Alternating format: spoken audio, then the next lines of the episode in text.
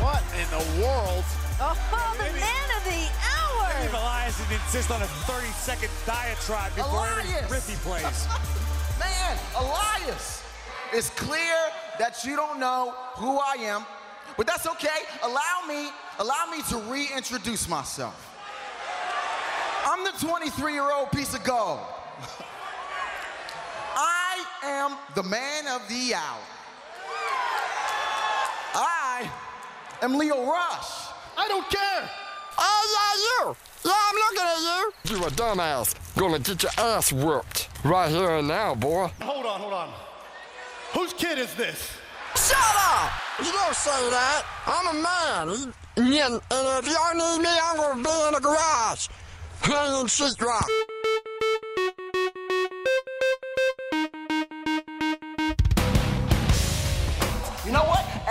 Great man needs a great man of the hour. And that's why I'm here. This is exactly why I'm here. Well, I'm done. Now, come on now, wrestling zone.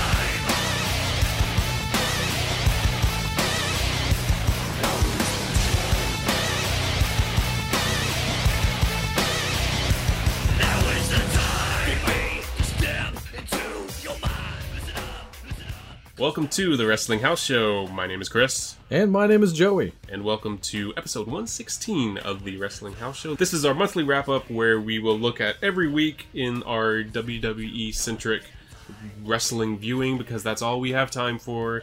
Because there's a ton of stuff.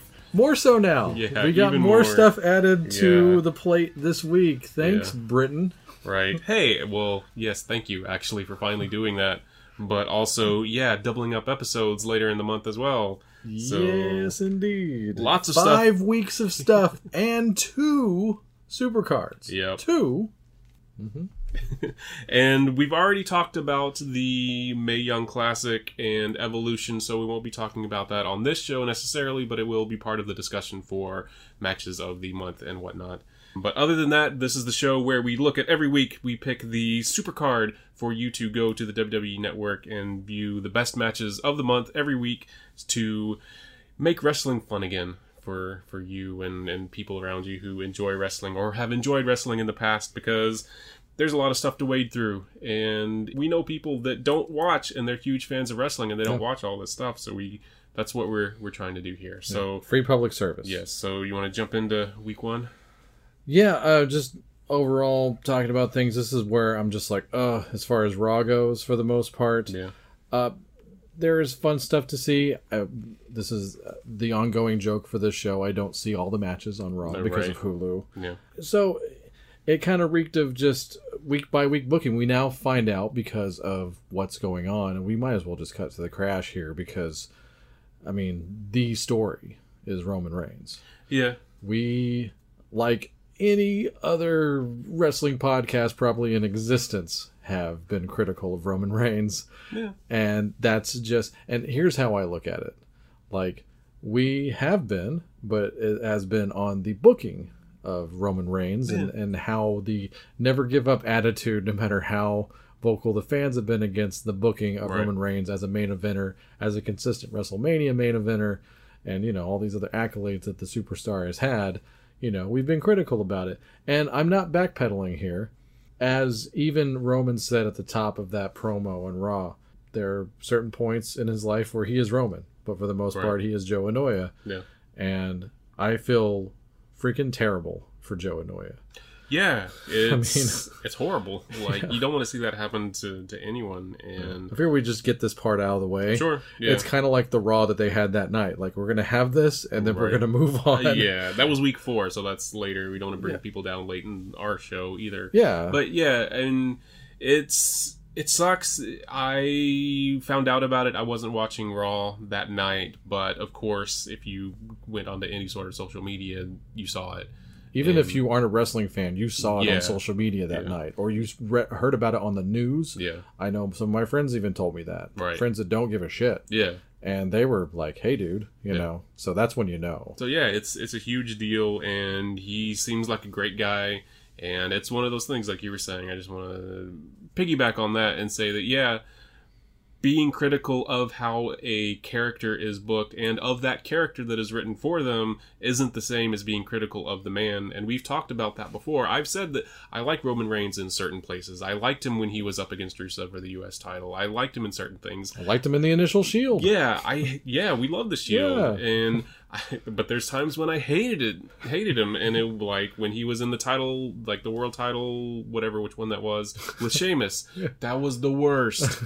But it's also so it's kind of like how I feel about Batista, and I've said on the show before, I wish Batista the best in Hollywood. I hope that he is the biggest movie star ever because it's cool when you see someone like that because you know how much they put into wrestling and how much they have to sacrifice and dedicate and do all that stuff. Yeah. And I've said, yeah, great, do the best you can do. Don't wrestle. Yeah. I don't want to see you wrestle. and especially after the, the the the thing with Batista, our journey with Yeah. that, and I think a lot of fans for sure. After that first big injury, Yeah. when he came back, he just wasn't Yeah, the it was it was different because I was a huge fan of his before Yeah, that. yeah. Um, but it's I'm trying to say that it's kind of a similar thing. You separate the man from the character Yeah. and separate the person from the booking, and that's what it is. I saw I did see comments from people saying like, "Oh, I bet the Smarks all feel bad now." It's like no, no, like, no, we all feel bad. Right, That's the thing. yeah. we should all feel the Exactly. equal amount of bad. Yeah, and but for the most part, I surprisingly saw a large number of people on both sides, or all sides of Roman Reigns, the character, Yeah. coming together and being like, "Hey, this sucks. Hope you get better." Yeah. Like, and it was actually one of the very few instances where I saw the majority of the comments that I saw from the wrestling community kind of come together and be like. Hey, get better. We hope for the best for you. So that was really nice to see because I mean, even like usually the comments are just garbage. yeah, I mean, think about the whole elite thing, the Yeah. whole FTRR movement. Right. It's like, you know, they probably have very little personal doings Right. ever with him, and Yeah. and vice versa. Yeah.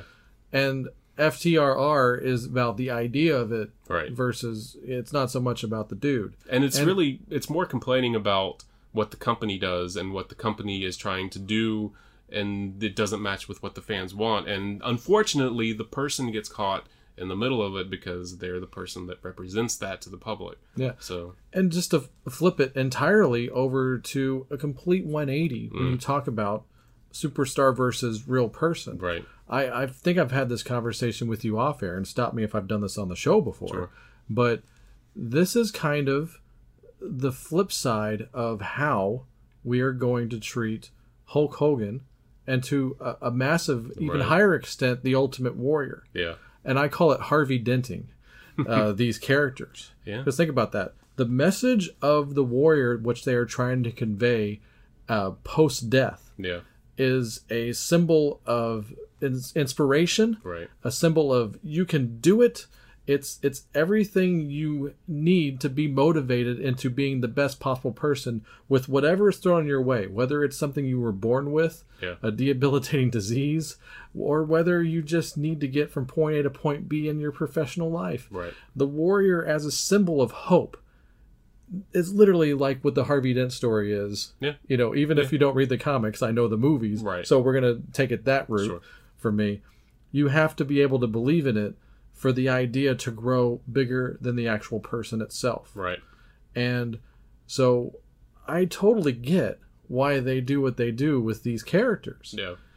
Those two individuals that I just mentioned are pretty much human garbage Right, but they inspire so many people that I, I don't want to shit on it Yeah. because of that same reason. So flip it around. Yeah. The character of Roman Reigns is kind of just Right. honestly, but I, I support the dude, the actual dude itself, and I don't do that the other way with both of those other people. Right. So they're different kinds of symbols of hope. we actually Oh, are see what you're rooting. saying, yeah. We're rooting for Roman as a person Right. versus rooting for his character. Yeah. And those other guys, you don't want to be those other guys Right. because you're actually a work of fiction. Yeah. So Yeah. it's pro wrestling is so interesting. Right. and I really reflected on that once Roman happened. Right. So that was my journey with it. Yeah, it is because it's the mixing of real life people and their characters and writing and stories and real people and their stories. It's it it's really gray. Like there's no clear delineation of one or the other, especially these days where they're their characters 24 hours a day, pretty much. Again, I guess they used to have to be um, back when everybody thought it was quote real. Yeah. But yeah, so it's it's difficult, but yeah, at the same time, exactly what you're saying. Yeah, I, I 100% agree. All right. So there's our top story for the for the month. Let's move on to actual wrestling. All right. So week one, uh, you know, all the shows they were just kind of all okay in my opinion. Yeah. I, I don't think one was more watchable than the other. Yeah. in kind of in a sense although you know prior to the whole roman announcement i was like what are they doing on this show with the, with the main event booking it's just like they almost had they did some, a few double bookings on on one of those episodes from what i remember where it was- yeah, it was like Ambrose and Rollins had to wrestle, and then they had to wrestle a six man later in the night. Yeah like yeah. and think about watching the hulu version imagine if you will like right. it was literally like they did the whole show Yeah. because there wasn't really wasn't It's- any other mid-carding going on that episode i was like when all man. that stuff was happening with the Shield and the the Dogs of War, I don't know if that was ever their official name. yeah i don't know how that name happened i never heard them refer to that on air but i i've I've seen it Strowman said it Did he? yeah. Okay.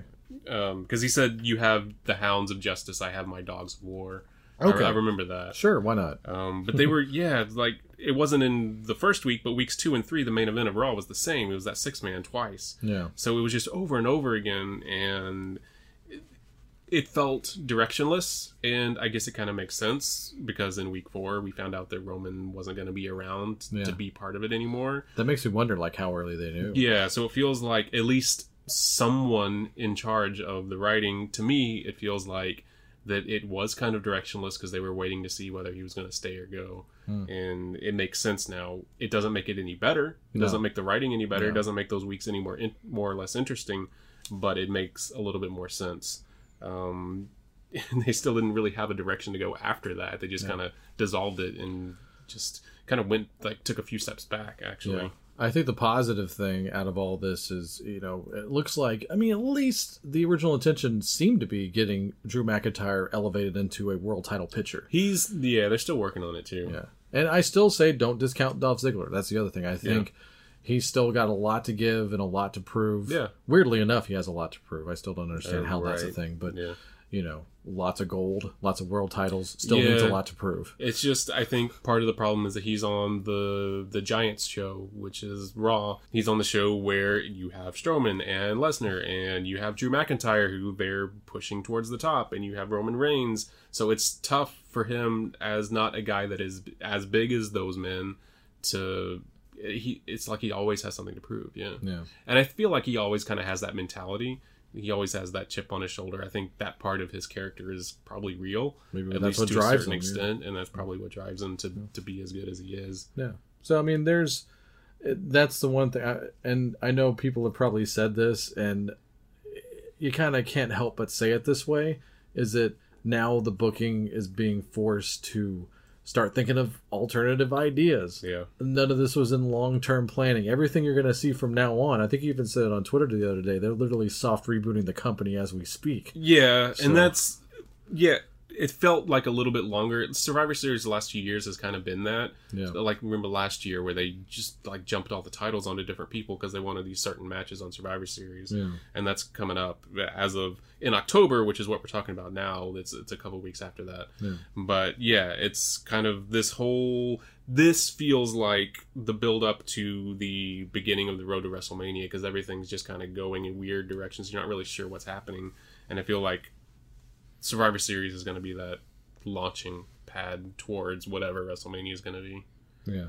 I did like on this Raw, Ronda Rousey versus Ruby Riott. Yeah. Um, I it might have been probably it was probably my favorite match of that Raw. And if an intelligent sentence ever comes out of Michael Cole's mouth, it's the one that I do like to hear him say every time Ruby is in the ring is that she is a future world champion. Yeah, Thank God, like that is being conveyed at least. If it's coming out of Michael Cole's mouth, there's got to be something to it. yeah, and So if they I'm keep saying it this. over and over again, they need to do that because people will start believing it. Yeah. because she loses an awful lot. Uh, there was a time when they were winning matches pretty consistently, but they've been losing a lot lately. I didn't see most of those wins. um, but yeah, I like that match because I had I have mentioned on the show before how I didn't know how Ronda Rousey was going to fit into the women's division because she was billed as so above all of it. She took Triple H head on in her first match in the WWE. So that's a tough thing to to bring her down.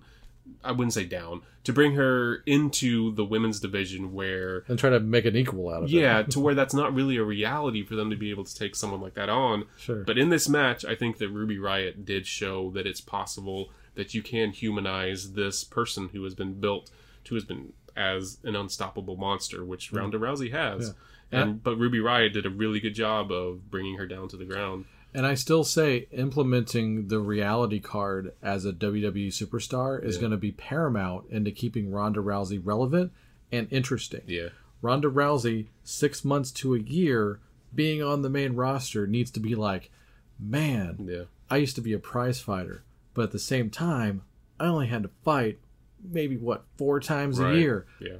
and we work 200 plus days on the road, Yeah. and there are factors that will mess you up when it comes to that. They need to talk about those Yeah. things because.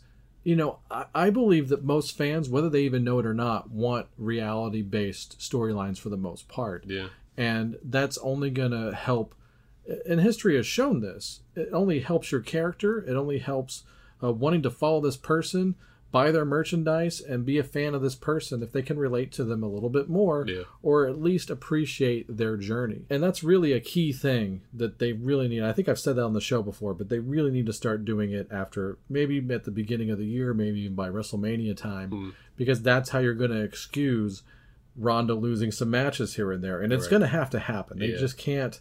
She can't keep winning all the time Right. because you're just not going to be interesting. Yeah. Learn from Goldberg. Right. If we could learn anything from Goldberg, it's that. Yeah. That's about it for Right. so yeah, uh, but yeah, w- match of the week, week one. Let's just put it out on the table here. What do you have, Chris? I think that no surprise we are huge supporters of 205 Live. Kalisto versus TJP and TJP's whole thing with the Lucha House Party I think is great. We talked about that before. Oh, but we haven't yeah, done it too much in depth in the sense Yeah. of like, but his character is is such a dick. Yeah. And, like, and I think I saw you say this on Twitter. I mean, the fact that they haven't brought this up yet. TJ has been. I think he. What has he unmasked every member? I think he got each one of them, yeah. Yeah, he's unmasked every member of the Lucha House Party on television, Hmm. and you know, of course, you know, you, haven't seen any of their faces because Ref gets the towel immediately and all that, and that that's that's fine. That's that's what I want too. Right. But you're right; it should be an immediate disqualification. Yeah, I feel it is a disqualification in most other companies. yeah. So the fact that they hadn't brought that up, it's yeah. Why Yeah, what's Drake not? doing? Yeah, I don't know. He's he's he's, Well, he's taking busy. too much time. He's on Raw with the AOP. He's doing his manager things. I think he's he's he's slipping a little bit. Burning the candle there, Right. but uh, yeah, I mean, that should be an, an instant ruling right there. I Yeah. think, and he's just allowing him to run roughshod. And Some- this storyline should make that a thing. It should be like the outlaw rule was enacted because of the New Age Outlaws and what Yeah. they did. This rule should I don't call it the TJP rule. That's kind of dumb, Right. but it should be enacted because of what he's doing in the ring right now, and they should just carry that on forever. Yeah. they, I mean, it incapacitates them to the point of equaling a low blow. Right. So that's why it should be illegal. Yeah. Because it's really it could determine a match win versus a loss. Yes. That's that's a, basic but absolutely true. But I- that was a great match Yeah, regardless. yeah. I just thought in my head, like with TJP doing all this stuff about uh, the luchadors and the the the tradition that they have, I want to see Rey Mysterio get a little bit upset about Mr. TJP, and I'd like to see him show up on 205 Live one week and be like, "Hey, how about you try to do that to me?" I like I it. think I that would draw people to the show for one. If and- only, if only, if only they actually do it the other way around. Right, have him go over to SmackDown Have for like TJ a match. bum rush a Rey Mysterio match, and an important one at that. Yeah. I need I need Rey Mysterio getting like a U.S. title shot, Right. And then TJP running in and doing that thing, and then yeah, there will be a good amount of people be like, "What's this all about?" Right. But here's the other thing about it. Well, he'd have he'd have like he'd have all three of the Lucha House parties uh, masks like hung around his neck. Sure. he's been wearing like one like Jericho used Yeah, to. yeah, that instantly reminded me of Jericho, and I remember Jericho even used to wear the Rey Mysterio T-shirt Yeah. at the same time. But here's the thing: I've noticed, and you've probably noticed it too. Now, and I haven't read anything about this to prove this point, but I guarantee you this is what they're doing. You know, they're airing 205 on Wednesdays now, Yes. but they're obviously still taping them Yes. during SmackDown tapings. Mm-hmm. Have you noticed they're obviously now taping them prior to SmackDown? Oh no, I haven't noticed that. They would have to be because the crowds have never been bigger. Okay. And sense. I think, first of all, I'm glad they're doing that Yeah. because, I mean, obviously the experiment of doing it afterwards and having it live, that's a fail. I'm Yeah. sorry. I wish I wish it to not be true, but I can tell that there's actually people there now. Right. So that makes me think that they definitely have the start time on that initial show ticket. Yeah. That's just. I- I'm pretty sure I'm right about that, or the you know because how else can you do it? SmackDown is live. Yeah. Um, And then the mixed match challenge is right after, which, Yeah, let's which will go for another hour. Yeah, maybe I'm wrong about this. Maybe 205 is getting a good buzz and people are actually staying for it, but I just don't. I don't really You don't see have it. that much faith in people. I, I don't. I've seen it. So prove me wrong. Otherwise, Yeah. like I said, I might be totally wrong. Send me a message if I if I'm wrong about this. But that's what I've noticed. Yeah. Now here's the thing: if I'm right about that, that means people are seeing the 205 stuff prior to SmackDown. So if you have TJ really putting the point forward during one of his Yeah. matches during that, you've got the seed planted in the crowd at least. Yeah. So maybe not so much at home, but storytelling abound. You can actually have your commentators do their job Right. and talk about, wait, why did this happened? Oh, I know why this happened. And then you have a package ready Yeah. when you come back from commercial. Right. Or even if you just want to leave it at that, people will be like having to search now for TJP and find out, Yeah. wait, who I th- kind of know this guy, but why why did he just show up? Why is he doing this? Yeah. Or have a video package ready for next week. Yeah. Something. But I I think that that's one of those things and that's a good way to implement that talent to cross over to a SmackDown, which is Yeah. TJP easily belongs on SmackDown, think- as is yeah. anybody else on that roster. Honestly, Yeah. they all belong There's on lot, main roster shows.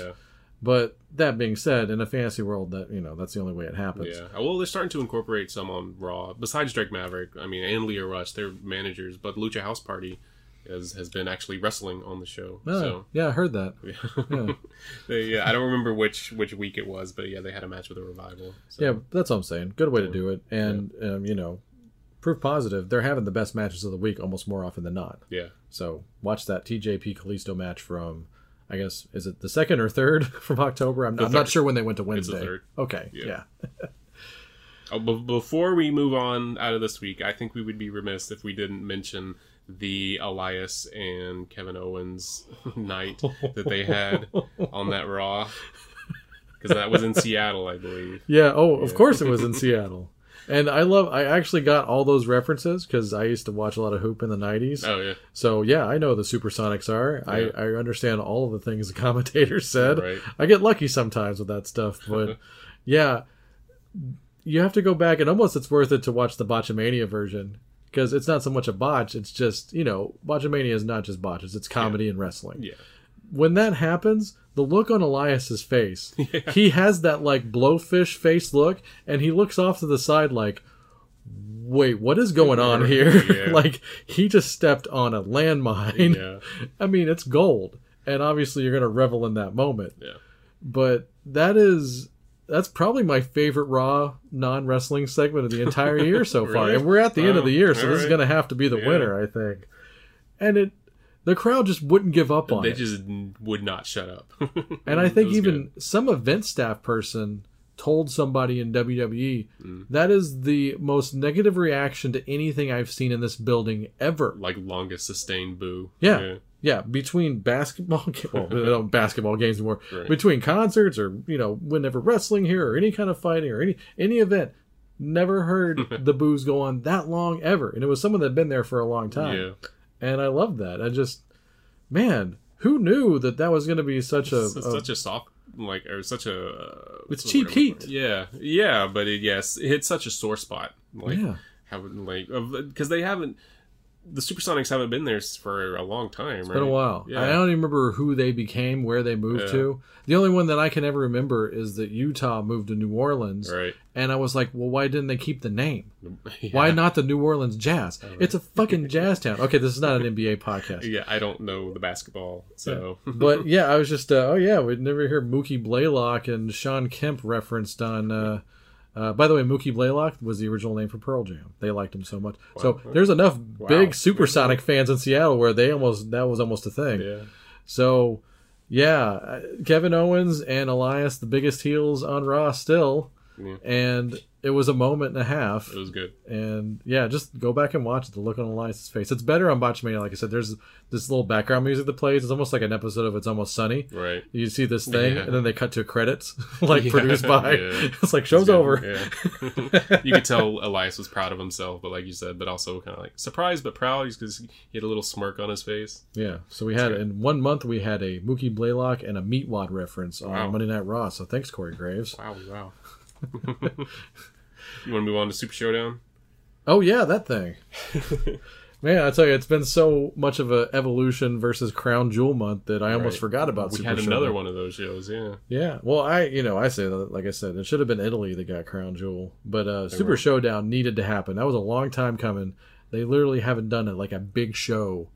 They did like you know it, yes, it's kind of like the Crown Jewels where it's a glorified-ish house show, but I think Yeah. more things happen on this Yeah. than did thankfully. more way more than like the greatest royal rumble because like Yeah. nothing happened on that show there was just the one title change wasn't there Yeah, so uh, one title change from what I remember. I don't want to spoil yeah, it yeah. because I think that should be definitely part of the uh, the overall master list for the month.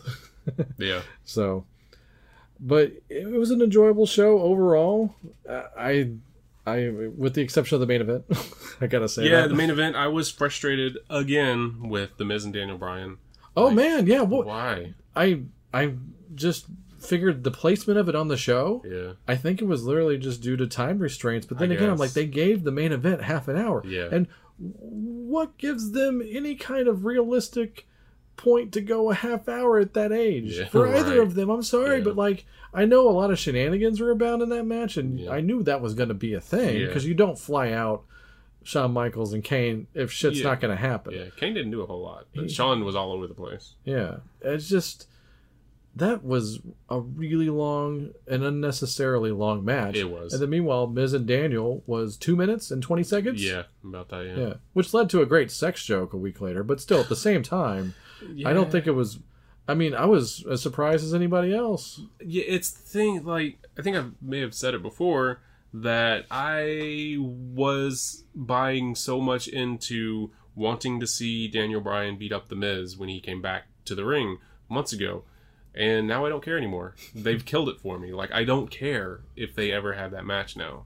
Yeah, Or that if they ever have that payoff, I should say, Yeah. the match because this was this could have been that match. yeah. Now Daniel would just be like, "I'm just better than you." Yeah. Like that's all he has to say now. Like I beat you in two Yeah. minutes. What do you want? I'm tired of the feud now. I don't want to see anymore. And I, I thought, well, I guess this is just another chapter, and they're going to have the big payoff at Mania. I guess. But once again, you said you don't care. I if they do it at Mania, I'm sure I'll be like, oh, cool. Maybe they'll actually have a match now. But it's not going to be the same. It's Yeah. not going to be like They're I've already expended all of my energy trying to get excited for it because I was excited for it, and now I'm just like, mm, well, go like whatever you give me, I'll take it. But it's not going to be the same. I do know that it's like a crazy throwback to Daniel's old ROH gimmick. Is that he had a an unbreakable small package? He actually Oh, had yeah. that as a gimmick Oh, for a really? while. Yeah, so that's that's where that comes from. Yeah.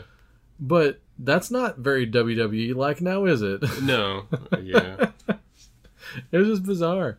Um, but l- focusing on the positives, uh, Buddy Murphy and the Iconics. I mean, Yeah. the the show's worth watching just to see the reaction that those acts get because y you know if anybody was looking forward to those shows it was them Yeah. and the crowd definitely didn't let them down Yeah. by the way did you see the there someone had a flag out and it was the simpsons boot uh, with the boot and the, I the butt about that. Yeah. yeah, someone actually had that. It's very visible on camera. Nice. So if you haven't seen the show, go back and, and look for that flag. but yeah, Iconics having a huge moment, Yeah. And they're only going to go up at this point. Yeah. And they had a good showing, and you know, hey, they got to they won too. Yeah. So I mean, yeah, why not? So yeah, that was great. Did you see the video? They posted a video of someone had a video of the iconics of Peyton and Billie's families when they came out to the ring and they showed it to him. no. So yeah, it's it's pretty short, but it's pretty it's pretty cool. Oh, I bet that's awesome. And it was just them. They presented it to them, and it's just the video is just us watching them watch those videos of their family. Because I think it's maybe the first time they'd seen him wrestle, or they don't see him wrestle that often. I guess. Well, not Maybe, like, live, live, yeah. I mean, yeah. They may have been able to when they were in NXT because I Yeah, know NXT did that's true, Australia a few years ago, but that might have been the only other time. So yeah, you could see him- tell the emotions. It was like, oh, that's but you're going awesome. from like a few thousand people to a like stadium. like what was it sixty five thousand people or yeah. something like that? I mean, yeah, that's a big jump. Yeah. so they literally amped it up by sixty thousand people. So that was that was really awesome. That whole thing, and Was it on par with the, the little girl from the Mae Young Classic, or uh, maybe not so much? well, opposite. Yeah, I mean, good good cry, not bad cry. okay, good, Yeah. good, good. All right. But it was interesting because they're not like that on TV. No, they are despicable as hell. They couldn't keep it in, so they they did break that character. So you got to see them as opposed to the characters. So it was it, those moments are pretty cool. Yeah, you know? even if they had healed the town as all get out, they still would have gotten a Right. hero's welcome. So Yeah, what's yeah. the point? Yeah, and Buddy Murphy too. Like, Yeah. we've sung the praises of Buddy Murphy since he arrived on 205, and to see him get that support as much as I love Cedric Alexander, and I do love Cedric Alexander, seeing Buddy Murphy get that was really cool to see. Yeah. That was like tied between that and the AJ Samoa Joe match as Yeah. the best match of the night. I had to go ultimately with Styles and Joe as my favorite match of the night. Yeah. They finally had a really good payoff to this unwatchable feud. The feud, yes, the matches I've liked pretty much all of them. The matches, as I said, the matches are great. Yeah. And but the feud has been terrible. Garbage, utter garbage. Yeah, that's Yeah. the last thing they should do, especially with talent like that. Yeah. Like I see using that for talent that needs it to carry their story in the ring. But guess who doesn't need help telling stories in the ring? Yeah, right. Is those two freaking guys. Yeah. God. well. So that was decent time well spent. I was actually not really terribly looking forward to the show, but I actually enjoyed it at the end of the day. Yeah, I was the same, and I enjoyed it a lot more than the Greatest Royal Rumble, and I enjoyed it more than Crown Jewel because we didn't watch it. yes.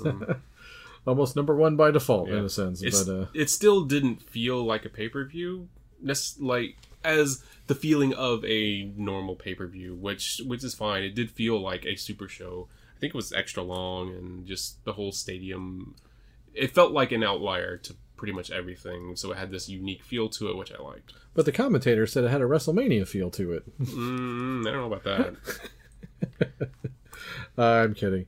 Um, all right, so let's move on to week two. We only have five weeks of this, Yeah, Chris. right? We're almost halfway there. Yes. Uh, so you, we talked about Lio Rush earlier. Yes. uh, moonlighting on Raw, Yes. um, strictly almost just to say Lashley, Lashley, Lashley over and over again on the microphone. As Did, did you know that Lashley looks like money? Oh yeah. And that he smells like money too. okay, now first of all, uh, okay, looks like money. We're all aesthetically trained in our brain to enjoy the sight of money. I get that part about it, Uh-huh. but the smell. You don't you don't like the smell of money? I think McMahon does. There's a lot of photos of right, him actually yeah. smelling money, which is kind of one of the default Vince Yeah. McMahon pics you can find out there. Right. But smelling like money, yeah, not so much. I don't think that that'd even make a It's good weird, cologne. Yeah. Unless they're planning on going that route, you know. Lashley cologne. It Mm. smells like money. I don't I don't know about Okay. that. Yeah. All right. Yes. Uh, so that being said, you know he still does wrestle on 205 Live. Yeah, yeah, so does. if you actually want to see this incredibly gifted and talented man wrestle, then you need to be tuning into 205. And he's kind of like, uh, and not not because of what some people might think on the surface, kind of like Bianca Belair's journey right now. Yeah. He's undefeated. Yeah. And she's undefeated. yeah. And they are super duper next level athletic talents. Sure. But it's that fun, funny, weird thing where they're not necessarily winning all their matches, but they're they're winning or coming in on the end of disqualifications Yeah. or no contests. Or not getting pinned or submitted in a multiple person match. exactly. But that's a smart thing to do Yeah. with people like that because that way you can still say you're undefeated Yeah. Or I've never been pinned or submitted. That yeah. kind of you kind of have to qualify it as it goes. Yeah, so same thing's going on with Lio here. Yeah. Uh, even though he lost by disqualification to Lince Dorado on this Yeah. particular episode, we can get into some spoilers here and there because Sure. this isn't anything we're gonna like put on like you got to see this really Yeah. badly. But uh, I say that to talk about the fact that we had a debut on 205, which I was super excited about. Someone that uh, I don't think this person's really been hurt so much as they've also been on the bench. Yeah. But also, I think they almost had uh, they got to be on some sort of maternity leave Oh, in a yeah. way a little bit this year. Which but makes sense with who it is. but while he was gone, really, he, he posted before and after pic, Mhm. like when he first got hired with WWE versus now, and like the guy like Jinder Mahal himself, yeah. uh, versus what he was when he first got here. Yeah. But freaking um, uh, Mike Kanellis, Yes. wife of Maria Kanellis, great gimmick because he's using her last name. Yeah. For those of you who don't realize what's going on there, Yeah. but uh, It's he's, he's a modern dude, so why not? yeah, but uh, and she is the bigger name, especially in WWE for Yeah. sure. So why Yeah. not do it? yeah, so yeah, he interrupted that Lio Rush Lince Dorado match right at the top of the show. Yeah. I was like, great, another new person on 205. And I'm always happy about that. Yeah. Anytime you can expand the roster, you know, it's going to be good for for us as Yeah. far as not having to see the same matches over and over again or combination of matches. So now we got someone new in the mix. Probably not so much happy from the overall talent because now there's Yeah. another guy in there. Right. But I'm excited about it. What do you think, Chris? I I like Mike Kanellis. Uh, I when he was Michael Bennett, when he was teaming with Matt Taven in a Ring of Honor, I thought they were great together. Um, it surprised me that he showed up on 205 Live because I don't see him as a cruiserweight. Yeah. Because I mean, the guys I guess aren't necessarily the size is maybe on average not as much in Ring of Honor as it is on in WWE for the most part Yeah. so I always kind of saw him as a heavyweight because he's pretty jacked, you know. Um, I do know that he posted on his Instagram part of pretty recently, actually. He's been dealing with pain medication addiction, Yeah. and I think that probably had a lot to do with how he turned his himself around his life, yeah. and that's why he looks better now too. I think is probably a large part of that. Um, so he's like, congratulations to him for Yeah. for being able to deal with that, get over it, and to be open about it. I think that's really cool. Yeah. And yeah, he had the kid. We saw his his little girl at Evolution because they were in the crowd together watching Maria in the in the Rumble. Yeah. Um, but yeah, I'm excited to see what Mike Kanellis can do. He's a great bad guy because he has that smarmy look on his face all the time. And Yeah. Yeah. I always wonder about seeing those kids and babies in the audiences that are actually, you know, theirs. Yeah. Like, is that their first appearance on television that they're going to reference like years Right, later when they yeah. become wrestlers too? I mean, that's like that's Ricky Steamboat's kid. yeah. I mean, you never know. So uh, we'll, we'll be uh, stick around twenty years from now, wrestling Right. house show. We'll be talking about Kanellis's kid. yeah. So, but yeah, I mean, uh, I don't mind when they do things like that. You know, you're normally not a fan of DQs, but you got to do it if you're going to creatively book stuff. Yeah. And it made sense. You have to make an impact. And plus, they were already working on a great main event that night with Tony Nese versus Cedric Alexander. That's the So thing. no If it- harm done. if it was the main event, I would have been a little annoyed, but it wasn't. It was the first match, and it was that's fine. And I think really head to head for match of the week this week would have had to been Nese and Alexander. Yes. And on the other side of that would definitely have to be the triple threat for the North American title, not even for the UK title, but Yeah. North American title. I mean, it's a can't lose. You would have had to have some sort of breakdown, no contest within a minute for this not to even sniff a match of the week or Right. match of the month or whatever. Adam Cole versus Ricochet versus Pete Dunne Yes. on paper, oh yeah, I was like, let's get to this immediately. I kind of tend to watch NXT in like two or three in a row, hmm and so I knew like, let's get to this one, and I know that's the last match of the night I'm going to watch because there's nothing else you could watch after that. Yeah. And I was pretty right on. And little slight spoiler here, you're not gonna get the cleanest of finishes. Uh, Right. but there's still something to be had to watching it. It's a good investment of time Absolutely. it's not the payoff. Uh, this match will happen again. This Yeah. match will take place again. For which title? I don't know. Yeah. But I don't care as long as it happens again. Right. so this was freaking amazing. I think it squeaks out Nese Alexander, and I hate to say that almost because they were so good. Yeah. And this has really been Tony Nese's month. yeah. Like if I was giving out, if we were giving out Wrestler of the Month, which I don't know why we don't, I should probably maybe do that Maybe, next yeah, year. that next year. But if I was giving out Wrestler of the Month, I'd give it to Tony Nese. Yeah. He's been a fucking hoss this month. Yeah, because the week previous he had that match with Gargano on NXT. He's been everywhere. And since after Super Showdown, he's been facing Alexander, and he's been having fantastic showings. He was in that multiple, that five man match. Yeah, I think that's the one Um, after this. Yeah.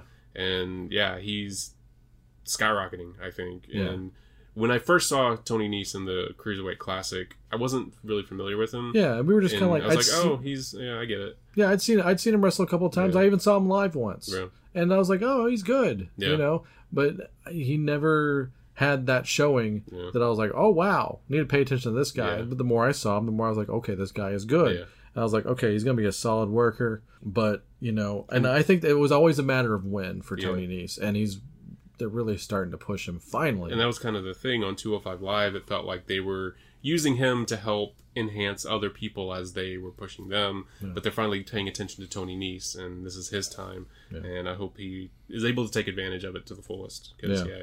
He's really good. and he's he's one of those guys. He's never, you know, he he can definitely work. I I think probably better as a heel, just because of the kind of guy he is, and he's always putting over his eight Yeah, pack, yeah. and that's easy to hate on. Yeah. Why not? Right. But I think that there would be no problem switching over to face, especially if it came to you know challenging Buddy Murphy, Yeah. which is probably going to be a sooner than later thing. The way he wrestles, he does do a lot of flying, and that's I mean that's babyface wrestling. Yeah. So he could easily transition over to it. Yeah, he never gave up on that, even as a heel. So Yeah. it's just it's it's a bygone conclusion, I think. Yeah. So, but yeah, go back to that triple threat, man. Yeah. It's good. Whew. It's good. It's real good. It's real fun, as you would expect with those guys. Though they always, all three of those guys always put their most into every single match they have. Yeah. Was uh, and I don't think this was the actual was Keith Lee's debut in October. I'm I'm forgetting. His debut Or was it I the end of September? I think it was the end of September. Yeah. The night the the triple threat happened, he faced Kona Reeves. Yeah, that's was I think I recall like the second or third person Yeah. wrestled for NXT. Yeah. So, yeah, Keith Lee, man, he's just he's fun to watch. Too. I, I, just yeah, to throw he's, that in you just want to give him a big hug. Yeah. Like, he's one of those guys. Like you just see him, he has that huge smile. He Yeah, comes out there, and you're like, you want to see him win, you want to see him do well, and you just want to. You're happy when you see him. You know? yeah, because he's happy. Yeah. Like, and I'm not just trying to say this because of you know the kind of guy he is, Yeah. but he's got that old school star appeal. Yeah. He's like a junkyard dog or Yeah. something, honestly. Yeah. And but you know those guys never moved like Keith Lee. Right. So this is uh, proof positive that this this business has definitely evolved. Right. I mean, I don't know where they make guys like this now, but man. so yeah, I mean him and Willie and you know, like those guys don't move like they look like. I mean that's just the way it is, and they know this. yeah. They're not they're not telling you anything that they don't already know. Right. And it's just you know, so I I am really curious to see how far Keith Lee goes in just WWE overall. Yeah.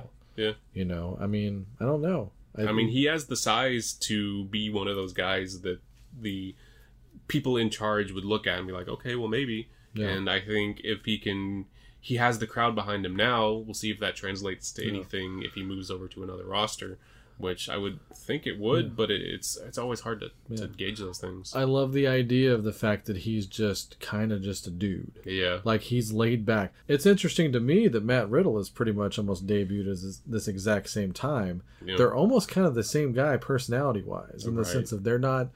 You you can't see them cutting this monster promo, Yeah. but I like that, and I don't even mind if they keep some of those monster guys around. Yeah. But I think it'll be super interesting to even just. They're kind of like Rob Van Dam's, you know? Yeah. Like guys could be yelling at him with their bad breath and their Braun Strowmaning, and they're like, "Hey, man," He's of smile at him. yeah. like okay." Like I mean, we'll see. Yeah. but like you know, but they're kind of Festuses, you know. Like the bell rings and they're all business. I got you. Yeah. Yeah, so uh, there's my little uh, ten year reference uh, there for you. But I- I'd like to see him not do that, at least not yet. Yeah. I mean, there will come a time, you know, because even for the longest time, Mark Henry smiled a whole lot, It's true. and he It's true. wasn't winning. Yeah. So at some point, and you know, I'm doing that thing, you know, but Yeah. I'm not trying to be that way. But I think about because of the size, Yeah.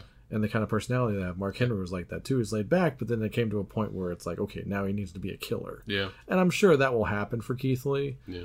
but I want to see how far they can take laid back, cool Keith Lee. Right. Yeah. Because the crowd loves him, man. Yeah, and I absolutely. think easy transition to the main roster sooner than later for sure. Yeah, I think he's one of those guys that can just short stay in NXT and just move right on. I don't think he has to go through the world title or Yeah. anything. He has, he has, he, and the dog didn't need a title either. Yeah. You know, those guys didn't need titles. Yeah. But it'll, we'll just see what happens, you know.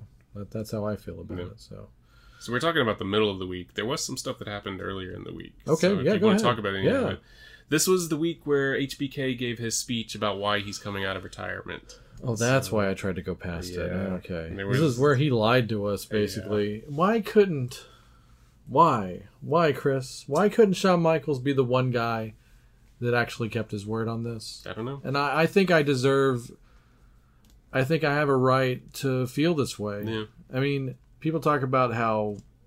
We, we say a lot they don't owe us anything. Yeah. And that's the ultimate they don't owe us anything. Shawn Michaels doesn't owe us shit. Yeah. Shawn Michaels didn't owe us anything after 1998. Right. And I think it's really awesome his comeback. Yeah. He gave us a lot of great television just for coming back. Right. I mean, he was there for another seven years, seven, eight years Yeah. after that.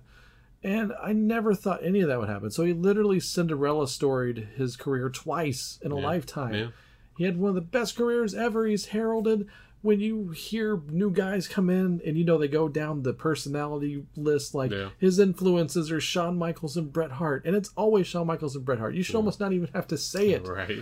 Who else are you into? Yeah. But Shawn Michaels is that guy, and he deserves that accolade for that reason. Yeah. He never had to do this, Chris. I know. So since he never had to do it the second time around, he damn sure should not be the guy that breaks retirement. Yeah.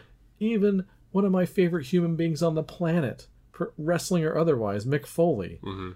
was a total hypocrite about his retirement. Yeah, really quickly too. Yeah, and yeah, and that almost hurts more Yeah. in a sense. But why couldn't he just be that? It's like I had all the integrity inside the ring, and I'll have all the integrity outside the ring. Right. Why not? The one guy I wanted, the one guy I wanted. Bret couldn't come back. I mean, he did that one. You don't even count that as a match. Like those two Yeah. appearances he had Yeah. at Mania and SummerSlam, those weren't matches. Yeah. He didn't bump at all. So it's just like, okay, it's giving it up for the dude. Right. I don't even count it because and he would have stayed around a lot longer if he could have. Yeah. So that was a forced retirement. Michaels, man, you, you he Michaels broke my heart for the first time probably Wow. in, in his entire career. No. Yeah. I don't. I have similar feelings, but you just said everything that I was thinking. Uh, I feel You brought it up. well, it was important. It's important.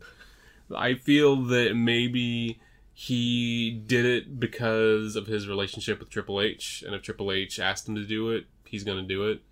Um, I don't know if that came from Vince. I don't know who that came from, but I feel that's the only reason. And the Undertaker was involved too, which everybody has the utmost respect for. So No, I think those are the reasons. That's the reasoning. I don't necessarily think that. I, I agree with you. I was hoping that he wouldn't, just wouldn't do it. Well, I need a villain in the story, Chris, so I'm going to put it at Vince. And it's public knowledge now that whatever the, the Saudi guy that's in charge of this whole bit, Right. he has a hit list for talent as far Oh, as really? like if you can get this person we'll pay you that much more Oh. that list is a real thing and i guarantee you Shawn michaels was on that Yeah. list and that's why it happened so Alright. this was this definitely came down from the man i guarantee you that and i'm fucking mad about it no. Sorry, I brought it up.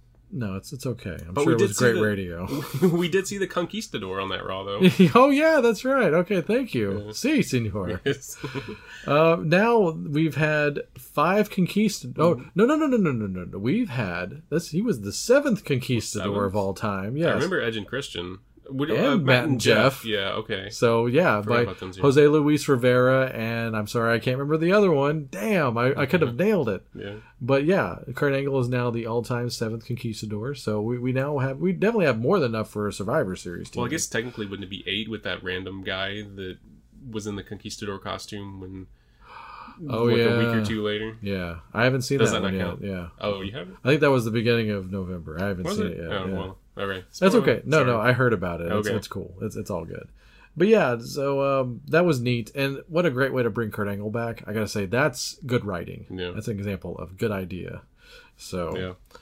uh, I didn't recognize anybody else in that match. Was it all local dudes just dressed up like, uh, They were all indie guys. Yeah. yeah, like there's working the Mall of America or something like that? Like- there's a really great Twitter account. This is a perfect time to talk about this. That's called I think it's called the local competitor, like at the local competitor or something like that. oh man, And he only he just started like a month or two ago, a couple months ago. but he does exactly what it sounds like. Anytime that there is a local talent on WWE programs, he finds out who it is. He gives you their ring name that they use outside of WWE, and if they have a Twitter handle, he gives them the Twitter handle. Oh, that's brilliant. is a fantastic resource. So everybody Oh. go look at that. So it's at the local competitor. I think so. It's something like that. If you Okay. just search for the local competitor, it's I think the current Avatar. the current avatar is uh, Dean Ambrose with his pink hair as like John or um, John Moxley. Moxley, yeah. So- On Heat or something like yeah, that. something Yeah. like that. Yeah, Yeah, that's the other thing that man, they got to open up that network more. To uh, Yeah. they've got some heats on there now, but they need to have all the Yeah. heats and all the uh, velocities. Man, that that thing's a treasure trove Yeah. because they have the hidden treasures thing, uh, Yeah. which I totally recommend. Oh. If you- you're on a lunch break, watch Hidden Treasures. AWA Team Challenge pilot got uploaded Yes. this past week. Oh, that I thing! watched it. It was good. It's everything that that wasn't on the actual edit for uh, Southpaw. Oh, right. I mean Yeah. that I I saw a lot of this when it was new. That's like I actually watched a lot of Team Challenge series. That's awesome. oh man, it's so bad. Nobody outside of Dallas is going to care about this, but Ralph Strangis calls those shows. What? Yeah. Holy crap! was Yeah, like- the voice of the Dallas Stars. Yeah. yeah. Wow, I forgot that he had uh, doings with them. Yeah. Oh man, so he, so you mean he came from the Minnesota North Stars to the Dallas Stars, didn't he? Yeah, I guess so. Oh yeah. my goodness! Oh, by the way, uh, suck that, Baco. Okay, I wanted to throw that out there. We have a North Stars versus Dallas Stars thing going on. Oh, Okay, really? so that all being said, wow. Okay, Anyway, we, went off on a tangent there, but No, I love it. But yeah, uh, Hidden Treasures. I think it's Hidden Treasures, isn't it? Hidden Gems, Hidden Treasures, whatever. Uh, hidden on the network. Like that, yeah. On the network. If you got like, I want to watch wrestling, but I'm on like a 10 minute work break or lunch break Oh, or yeah. whatever, Mhm. like just pick something out of there because they usually have the time on there and it tells you. So you can see something fun like Bobby Roode versus the A Train Yeah, on. Velocity. Uh, and you know before they were stars, that kind of thing, and you also get to go, man. You guys blew it with some a lot of these guys. Yeah. Like you had Daniel Bryan and Bobby Roode and CM Punk, and you Yeah. didn't do it. Well, what? Yeah. So okay, uh, wait, what were we talking about? we I don't know. Remember how we got there? We can just move on after that. That It's like the Roth show. Right. the only other thing in week two, and I promise I'll move on to week three, is Rusev Day ended with a whimper this week. Oh, did it ever, Yeah. man? That's so sad. And we, we constantly talk about how the SmackDown tag division is just head and shoulders above what Raw is. Yeah. And that's still true. Yeah. But the way they handle some of this stuff to Yeah. get from point A to point B, it's still proof positive that the company as a whole is still there's a lot of work to be done Yeah. when it comes to how they handle tag teams Yeah. the whole original idea of breaking up a tag team, it seems like to us, especially 90s kids, Mm-hmm. Yeah. is that you break up that team and you elevate somebody. Yeah. Did you see anybody coming out of this with a higher stock than they did going in? No. Does it make any sense to break them up for that reason? No. Yeah, I didn't think so either. That doesn't make any sense to me. Obviously, Rusev is going to be the guy that does more in this company than Aiden English. And I hate saying that because I love Aiden. Yeah. He's a true talent. He's a multi talent. Like everything that they present him as, Yeah. he actually is. He's a real actor. Right. he can really sing, yeah. and he's a good wrestler. And uh, man, and not for nothing, you know, he's he's uh, married into the business now. Like he is, Mhm. you know, he's married to a Guerrero, and that's also something that I don't think should be discounted in a Right. sense of like, hey, you know, it's a little extra something for that person. Yeah. I'm not saying to like exploit that, Yeah. and he wouldn't want to do that either. yeah. But uh, basically, what I'm trying to get at is that Aiden's super talented too. And before all this, he was racking up some singles wins over like notable people. Yeah, a little bit. Yeah, so I don't understand. I don't know. They, They- they- wanted they did them the- apart. They just wanted Rusev and Lana together, and that's it. Yeah, and he whipped the shit out of Aiden. Yeah. Like he destroyed him Yeah. in that payoff match. There was there was no intrigue to it. Yeah, that was like in week four, I think. But man, I was so mad about that. Yeah. And yeah, we had the stupid video and Yeah, the stupid sequel to the video. Yeah, I don't wanna talk about Yeah, I mean that's that that's some Vince Russo shit right Yeah. there. Stop doing those things. it's the second time they've done this with Lana, by the way, and it, it Oh, we yeah. finally got to the point where we'd almost forgotten about all that bullshit because you know the mixed match stuff was really cool last or at the beginning of this year with them. Yeah. And they finally had something to where it was Lana and Rusev, because Lana being back, And I thought just having them keep operating at full strength that'd have been fine, and they definitely would have won the tag titles at some point. Yep. Makes no sense to break them up now. Nope. I mean, I don't see Rusev getting. A, I mean, dude, SmackDown is freaking stacked. Yeah. I mean, with the main event right there, uh, if even if you're just interchanging between Joe and Daniel and AJ, like, I if Rusev fits into there, great. But I don't see it happening right Yeah, now. I don't. I don't. Do you see anybody else uh, getting? I mean, uh, Ray will get back in there at some point, Yeah. just just because it looks good, and Yeah. Ray's going to give you a good match. I'm not worried about that. Um, be nice if Shinsuke was in the conversation still, Yeah. but he's going to have a like Dean Ambrose esque run with this U.S. title, I think, Yeah. because they're just not taking it seriously. I- yeah, so 'cause he's, gonna not doing anything. He has no story. he's gonna have a long reign by default, Yeah, sadly. But exactly. yeah, whatever. I'd like But- to see Almas get up in there at some point. He's not. He, they're not pushing him in that direction right now, Yeah. but he's gonna be there at some point. it, that's another. It's like Tony needs. It's a case Yeah. of when, not if, Yeah. because uh, I said it when he got called up, and we've been saying it all along. Not only is he a future world champion, he's a goddamn future Hall of Famer. Yeah. Almas is that good. Yep. So, all right. but hey, can we move over to the third week? Because Yes. I, I'm even going to bury Raw for the most part. We can talk about it later, but I just Okay. want to talk about SmackDown 1000. Yeah, that was that was the big thing. Well, two big things of the week: SmackDown 1000 and the UK debut. But let's talk about SmackDown first. Yeah, which they I don't even recall seeing a promo for NXT UK. I could be wrong about that, but I don't recall seeing one on SmackDown 1000. I figured, I hope I'm wrong about one that. I don't remember. but I mean, I think the uh, the headline here has to be the interesting and very uncomfortable Evolution reunion. I I liked it. I thought it was funny. I thought it was great too, and I even told you prior to it happening. I go, I know I'm gonna get like that little bit of nostalgic chill Yeah. whenever I hear "Line in the Sand" again. Yeah. and I w- it was just cool to see them all walk out together and all that stuff. And, Orton put a suit back on for Yeah. for the for the group. yeah, he group put on, he put on his big boy Yeah. clothes. So, yeah, I mean, hey, I didn't even think at this point we'd see Dave back in a WWE. Yeah. because you keep hearing about how they had been on again, off again as far as negotiating for stuff, and he definitely was not happy with his last run. He's not bitter about it as far as like he's like. It just wasn't my time to come back. Like I was kind of fish out of water, and Yeah. I get it. You know, there was other things going Yeah. on, and it was it was time for Daniel. It was time for the Shield. And it wasn't time for him. right. It just wasn't the right time. And obviously, we can tell by where it's going. I definitely see if they don't have him locked up against Hunter at Mania. I, I you know they're doing it. That seed was planted that night. Well, I know the seed was planted. I don't want to see it. I said that earlier in the show. I don't want to see him wrestle. No, I'm with you on that, but I think it's going to happen. Yeah. Yeah, I mean, I don't know. Maybe he'll get talked out of it though. Yeah. I mean, I told you this month he literally got signed to CAA, which is like the upper Yeah. echelon of acting representation. Like Yeah. the guy that reps Clooney and Pitt is now repping Batista. Yeah. I'm no, saying he- this out loud. He's been in huge, huge movies. Yeah, so, and he's only going to be in bigger movies. Yeah. That's the crazy thing about it, and good for him. But he might also wrestle at WrestleMania unless someone tells him otherwise. I mean, maybe the insurance associated with that would be too. Maybe that would prevent him from wrestling. maybe. Yeah, I don't know. Um, Yes. I, I I found you were talking about some cool Twitter stuff. I saw something awesome on Twitter backstage.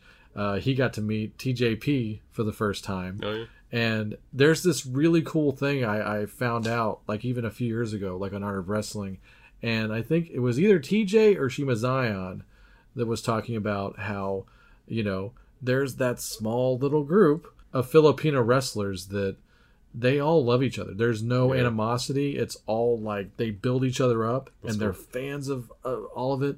And it was just so cool. They go, we finally got to meet each other, and it's like TJ and Batista in a photo together, Oh, and cool. it's like, man, that was my favorite photo of the month. No. And you know, so he he de- it definitely seemed like he was having a good time in the Oh, ring and out of the ring, Yeah. and I don't think they even. I don't feel like they even had a script for this thing. It didn't seem like it when Batista came out. He was just pretty much doing his own thing. It didn't seem like he really cared what he said. yeah, And just even when he came out to the stage, he did his own posing and stuff, and wasn't really concerned with anyone else out there beside him. He was just going to do his thing. yeah. So it, it looked like he felt very comfortable. He felt very laid back. There was no pressure on him. I think was part of it, Yeah. and he didn't put any pressure on himself. So he just did what he wanted to do, and it was great. I was smiling the whole time, Yeah. like when he was talking, because Orton went into his thing. He's like, okay, And then Did you see how uncomfortable Ric got whenever Yeah. he was at the- We- Ric always has. The, Yeah. There's tons of video evidence of Ric like, please stop talking right now yeah. because something bad will happen. And, see, you that was great. Yeah. you got to see. Uh, speaking of that, go back and watch the Hall of Fame induction for Sensational Sherri. Mm-hmm. She looks immediately down the front row, and Ric is front row with the rest of the McMahons. And he's like, "Oh, Ric, I can tell." And Ric immediately gets red faced, and he's like, "No, you don't." I think there's a little bit of history there, but she was just like, "Oh, the things I could say," and he's like, "Please don't." man, we uh, we reap what we sow, man. Right. But Ric has gotten a lot of passes. Oh, yeah. like, but yeah, that was like, you know, Ric was like, "Okay, big man, we're gonna hit the town tonight." yeah. yeah. Ooh, man, yeah, he's gonna write a book someday. Somebody's gonna be in trouble, right. and not one of those doctored, uh, you know, ghost written books like they all do when they're in WWE. I wanna, I wanna, I wanna hear the real story for both of them. Honestly, Yeah, yeah. All right. I also really enjoyed uh, the cutting edge, like with uh, Becky on there. That was a great moment for the the ascension of Becky Lynch. Yeah, that was some good business right there. And you know, I was talking the other day with my wife about uh, Foley and how Mick Foley has always been a big champion of women's wrestling, Yeah. And even just the personalities. Like Yeah. I know this person's a star, and he like he backed Becky Lynch really early on Yeah. and stuff like that. I had that kind of Mick Foley moment watching I did too. it because that could have easily been Foley talking to Becky. That was It's like hanging out with him, kind of. He almost kind Yeah. of made him that character because Edge as a character, Yeah. and they talk about this, did a lot of despicable shit, yeah, and that's the whole story. Is that like, and I, I, I did the thing about Edge saying that. I'm like, well, you still also you still have your best friend, and you still have your wife and kids. yeah, So he kind of lied to her, honestly, bit, yeah, because. I, I don't see a reason for Edge to really say that. yeah. But maybe he went through some bad times and to get back to where he was now. So Yeah, maybe. But the the whole idea of this was Becky just owning up all of her stuff. Yeah. And this was the final moment. I, I truly believe this was the final moment. And not even just the performance in her footage. This was the part where there was no turning back for Becky. Yeah. And in a good way. She had to do this promo yeah, to get to the next point. And I think they're going to look back on that moment and it's going to be a huge it's it's not her Austin 316, but it's it's as close as she's had so far, I yeah, think. yeah, You know, not everybody gets a chance to have that. yeah. But yeah, I mean, I see what you know, I, I did not see things in Becky, but now I see what Foley sees, and she's finally doing that thing Yeah. that is making her compelling like him or Edge was. Like that's why she is the man now. Yeah. and she really she and when she has a different uh stride when she walks out Yeah. like i see it I, i'm a big fan of watching people walk down Right. that ramp that's why i never fast forward the entrances Yeah. because i try to look in their eyes and see their face and i actually have been able to call certain match outcomes just because of that there's a Yeah. little thing i do sometimes but that's a different person that walks out there now Yeah, and it's absolutely. not just because oh i'm a bad guy now Right. she is finally comfortable in her own skin Yeah, the confidence you can see it in like everything that she does now. yeah And it's it's not that she didn't have confidence before, but other people I think she maybe felt like other people didn't have confidence in her because she wasn't getting spots and she wasn't getting wins and so, Yeah. and whatever was going on. Yeah. But you can see it now. And it's it's one of those things where you give a person time and space and allow them to do what they can do and they shine and she is shining as bright as any superstar. She's like the superstar on the main Yeah. roster right now, I think. Yeah. Foley even said, um, you know, we said that the bloody uh, face photo as Yeah. of this recording that was trending a lot this week. Yeah. And he goes, that's the face of a company. Yeah. And they should run with that. So Yeah. they even, he wants more from WWE as it concerns Becky Lynch. Like, um, and if we're truly going to be equals here, she will be um, on the Mount Rushmore. Like, she should always be on that poster with those three other dudes and one other Right. like like like her and Ronda and whoever else. Yeah. She should never leave that poster, at least for the next few years. I mean, she's you know on, on fire for Yep. lack of a better term. Straight fire. That's the best possible Yeah. term. But yeah, she she didn't have to wrestle, and she had a great night. Yeah. uh, I I, I like I I gotta say I'm a sucker for these shows. Sometimes these shows don't deliver on the wrestling end. The Raw 25 didn't. Yeah, That's an no. example of one that didn't. As an example, SmackDown 1000 way better. Yeah. Got a big tag title match, the match that should have happened at Super Show. Yeah. Uh, we new tag team champions. The Yeah. Bar finally, finally defeated New Day again. This is the second time they've conquered the New Day for for the titles, and I was just happy that it finally happened. And in a weird way, Yeah. what do you think about uh, Big Show being involved now? It's pretty clear it's not going to be long term. I I don't. I guess I don't have a problem with it necessarily. It it was a little bit weird, but as it's going on, it's like okay, it's another hurdle for New Day to overcome because New Day they can win any match they're ever in, but hmm. Big Show gives them that thing, that uncertainty of maybe maybe they can't overcome them. So it's this they had to up the difficulty level for New Day, I think, and that's I think it's interesting for now, you know. So, Chris, since the Big Show wasn't an initial member of the bar, obviously he wasn't. Mhm. Do you feel like they'll uh, get into that whole three-man team that has a tag title? Do you think Big Show will defend this as a competitor, or do you think he's just a glorified corner man? I think he's the enforcer. I don't think I don't know that it would necessarily be right for them to do it that way. It seems really weird, although they could make the argument for New Day as well. Like what's good for one is good for the other. Yeah, But I I saw the potential of it. I'm just not sure if they're going to go with it. I'm not saying I want that. I hadn't even thought about that until you said that. But now that since New Day can do that, yeah, maybe they'll have a six man title match at some point. You know, all six of them in the ring fighting for the titles, Yeah. which uh, that could be kind of interesting. But I personally, I don't see them going in the direction of allowing Big Show to be a part of the tag champs. Gotcha.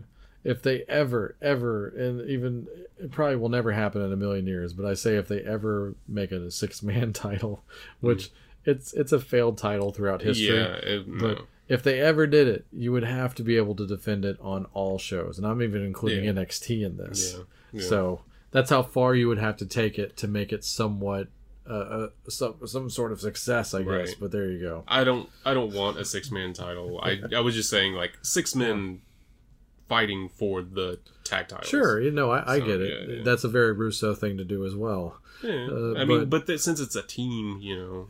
like- But apparently, we want SmackDown Women's Tag Titles, and yeah. uh, you know what? You I, I asked you about this off air. I said I'm seeing this sign a lot, but the sign always looks the same, Right. and it's always in different parts of the arena. Sometimes twice in the same arena during the same show. You said you think that WWE is actually pushing this conversation. Maybe. I mean, when you see a whole bunch of the same signs over and over in the crowd, it to me it feels like either a fan printed out a whole bunch of them and are handing them out, or WWE is planning signs. So, and I don't know if they do that or not. That's just They've- something that well, they've done it in the past. Yeah. So, I, I mean, are we gonna get into women's I- I- tag title no, discussion? No, I just I was just kind of you know I thought about those two things at the same yeah. time, new title belts Sure. and all that stuff. Like I wouldn't. I like it in theory. I just don't know how well it would work. Okay. Yeah, uh, maybe they would. Uh, they would have to do that for all shows. Maybe. Yeah. Yeah. Just It's just- to get to travel around. And that's not. That's nothing about the women. Like I think absolutely they could do it. It's just I'm one of those guys. I don't want so many titles on the show. I think there's already too many. Well, I was gonna say like if you have one, you actually have to create two, yeah. or you you just have to say yeah they get to travel Yeah. to both shows. That's the only way to not have to create two new tag Right. titles Yeah. because you, you'd have to. Yeah, you would. okay. Just too many titles already. So just, Uh. just don't. But speaking of tag titles, we did have a uh, NXT tag title match, which I was looking forward to.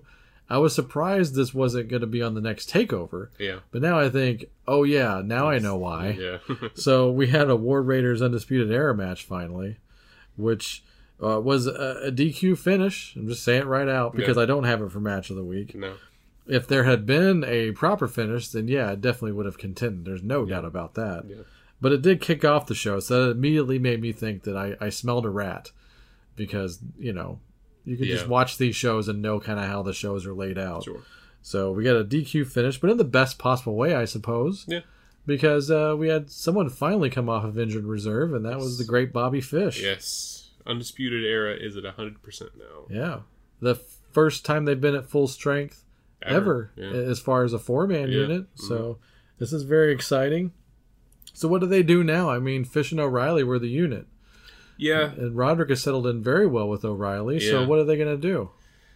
They, I feel Are like. they going to do the New Day thing? Well, I think they could. I feel like they should just leave it on O'Reilly and Strong for now. okay. I think Bobby Fish can. There's two other titles in the company that mm-hmm. Cole and Fish could go for, so maybe just go with that for now. Yeah, I could see Bobby being a North American champion at this point, definitely for sure. I mean, he's good enough to have any of them. Yeah, But I think Adam Cole, they're obviously setting up this unit as Adam Cole being the single star. yeah, yeah. Uh, that's got to be the long term booking here. Sure. I, I think they see it as. I think they definitely see Fish and O'Reilly as the tag team. Yeah. They definitely think that Roderick has potential as a singles guy. He's Yeah. got a good look and he's a great wrestler. Yeah, and I could see. Well, I could see Strong definitely either North American or World or NXT champ Yeah. for sure. And I'm even thinking like main roster terms too. Yeah, know, yeah, So, yeah. and, and also, uh, obviously, Adam Cole is a massive star. Yeah. So, So I would like to see Fish and O'Reilly get back together as a team. sure. but I don't want I don't want Strong to just hand the title over to No. Bobby Fish. And I don't know. I don't really want to see the New Day Freebirds thing with them Okay. necessarily I mean, they don't have to because I don't think saying, they need yeah. to. You know, Yeah. because they're all going to be out there helping each other anyway. Yeah. Um, I've heard some other people say this, and I've thought this as well. Don't you feel like Shayna Baszler, in a weird way, it's it's a non-heel thing to say, but she is more interesting as a challenger than she is as a champion. She is super duper dangerous as a challenger. When Yeah. she's mad, Yeah, she is really difficult to watch in the sense Right. of like uh, the way she acts and the way she has matches. yeah, So it's unlike any of the heels I've been trained to know about in the past. right. They always talk about how Ric Flair was a better champion than a challenger, but she, I think she's the she flipped the script on it. What a heel is like she is she is a danger when she is hungry and mad, Yeah, and yeah. she kind of just sits and uh, rests on her laurels as a champion. She kind of turns into like I'm the best, and you know Yeah, they're she just kind not of gonna- messes with people. She doesn't Yeah. really because she did have the thing with Dakota Kai Yeah, where she was just messing with her. But yeah, she wasn't even like that serious about it. But when she has something to prove or something to chase, yeah, I can I can see that. I hadn't thought about that, but Yeah, because the way she was with Britt Baker, like was like man, yeah, like despicable. yeah, and that's what she should be conveying. We've talked about her a lot this year when it Yeah. comes to that. So I just uh I you know, we talked about her match at Evolution already and the fact that she regained her title. Hmm. I just hope that they've learned from that now. Like I need her to be exactly like she is as a challenger yeah, because that's really this one's going to be the telling uh story I think for her in NXT.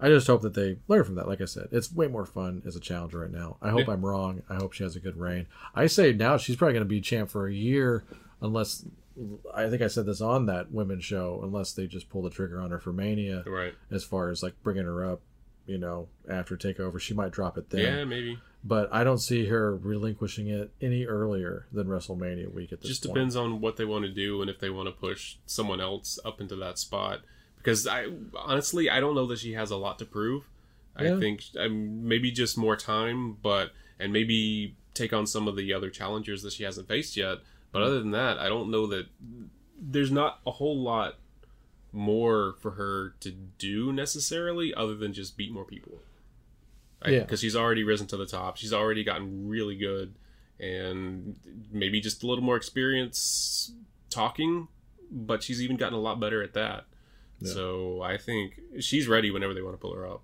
Yeah. And we kind of brushed on this earlier, but the the five man match Yeah. in 205 that was that was super fun. yeah That was all over the place. It was it was uh, I, I people will overuse the term train wreck. I think. It wasn't that because No, train wreck implies something that's hard to watch. yeah. This thing was just it was like five gazelles running around and you try to catch them or yeah. rodeo clowns and you can't catch them. well yeah because they're all super agile super fast cruiserweights. They all i wouldn't say they do the same thing but they're i mean you have Lio Rush who's all over the place. You have Gran Metalik who is all over the ropes you have Cedric Alexander, who's kind of all around, and Tony Nese, he does a lot of flying too, and and then TJP, who does it all. So it's yeah, it was just there was a lot of stuff going on, and you had to pay attention to all of it because it was all over the place. But it was that controlled chaos kind of thing. there you go. That that's a good way to put it. You, you nailed it, Chris. uh, yeah, that was. Uh, you know, as soon as I saw that match, I'm like, well, that one's going to be hard to beat. I had it pinpointed originally as match of the week, but something else uh, was abound, and Yes. you know, if they hadn't done this, then we'd be talking about that. yeah, We have a brand new show to get through now another one. in our monthly viewings. Uh, the spinoff of NXT, NXT UK. yes. Are you surprised they actually went the NXT brand route for this? I no, not necessarily because I think for what they're trying to do, NXT holds a better uh, image as far as a brand than WWE would. The title is still the WWE UK title, which I think is weird. They never rebranded that. No. But the show calling it NXT UK automatically gives it a sense of what it is and what it's meant to do. Okay. I'm uh, very curious about all of this. I mean, of course, I knew that there was going to be an initial cast of characters here, and um, we might kind of assess a lot of them down the road individually as we go because we haven't talked about a lot of these people yet. Yeah. We didn't talk a whole lot about the UK tournament because I didn't watch it in proper time. Right. I had since seen it, of course, but I, I apologize. No worries. But now we're we're kind of seeing what these people can do consistently on a weekly basis and all this other stuff. I, I don't even know how far along these matches were taped. I don't even care now. They were these all of these f- episodes aired in October were taped in July. Oh, okay. Wow. Um, I do know something really crazy, which uh, I guess I don't know how this could be seen as a spoiler. So those initial episodes that were taped in July, are they just going to go in real time now, basically like NXT, where they do a whole bunch in a row? Is that is that what you can tell is going on, or I know because I remember when they were announcing the NXT UK events. yeah? They're they've already taped a few different cities. All of the ones we've seen so far, up as of this recording, were in Cambridge. Yeah. So that was this was a two day event. All of these shows came from these same two days, That and they makes did a few of those. So And I like the look of the place. I like that Cambridge place. It looks like an old castle or something. Yeah, Yeah, it's the Cam- Cambridge Corn Exchange is what it's called. Okay. So I'm sure it had something to do with farming. I don't know. But Do you do you know they've already crowned their women's uh, champion? Yeah. By the way, do you know who it is? Yeah. Okay, I know now because I when I was looking up evolution results again for yeah, notes today. match. Yeah, Yeah. They. That's why I didn't want to say anything when we were talking about evolution because I knew Yeah. I knew prior to that because I saw a picture of her with the title belt on Twitter. So Just due to looking up the notes for evolution, I got spoiled. The NXT Women's UK champion. welcome Chris. to my world, Joey. Oh yes, thank you. I we will we will not spoil it for the listeners at home. I'd say this will be a fun journey to take. Just watch NXT UK.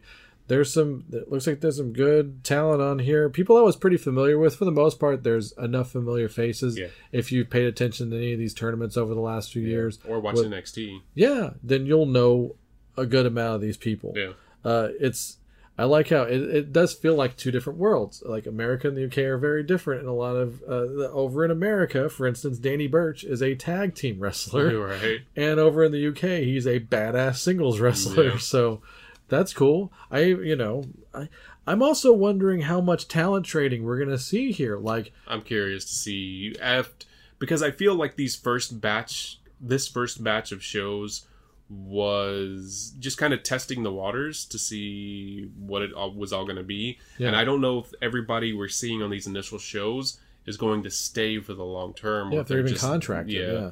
Or, I- or if they're just even people like Dakota Kai and Noam Dar. Who was on this first show? He's been on uh, some of these initial episodes. I don't know if he's going to stick around. I feel like he's just a short term guy for for these these first uh, tapings. Yeah, I was I was wondering about that because he's not losing every match on Yeah. these episodes. I won't say which ones, Yeah, but he's not losing them all. So I thought, well, okay, if he lost all the matches, then he's not going to stay, Right. and he's just going to go back to 205. Now I even wonder if he's going to go back to 205. I don't know. yeah, But obviously, more recently, he's been on 205 than the actual UK thing. Now we're getting into a whole timeline here, Yeah. and I feel like Charlie Day's behind me now, right, Right. now with a chalkboard. yeah. But uh, yeah, I'm I'm curious. I, I think what will happen, if I had to guess, some of them will cross over and make the trip every month, Yeah. and I think the rest of them will wind up working ICW or whatever. Yeah. Like when they're not in town, Yeah. and then but they're on call. I think they're gonna have they're probably gonna have different contracts for people like this, Yeah. where um, you know it's okay to take indie bookings, but let us know in advance when you are doing your thing, and then block these days off Yeah.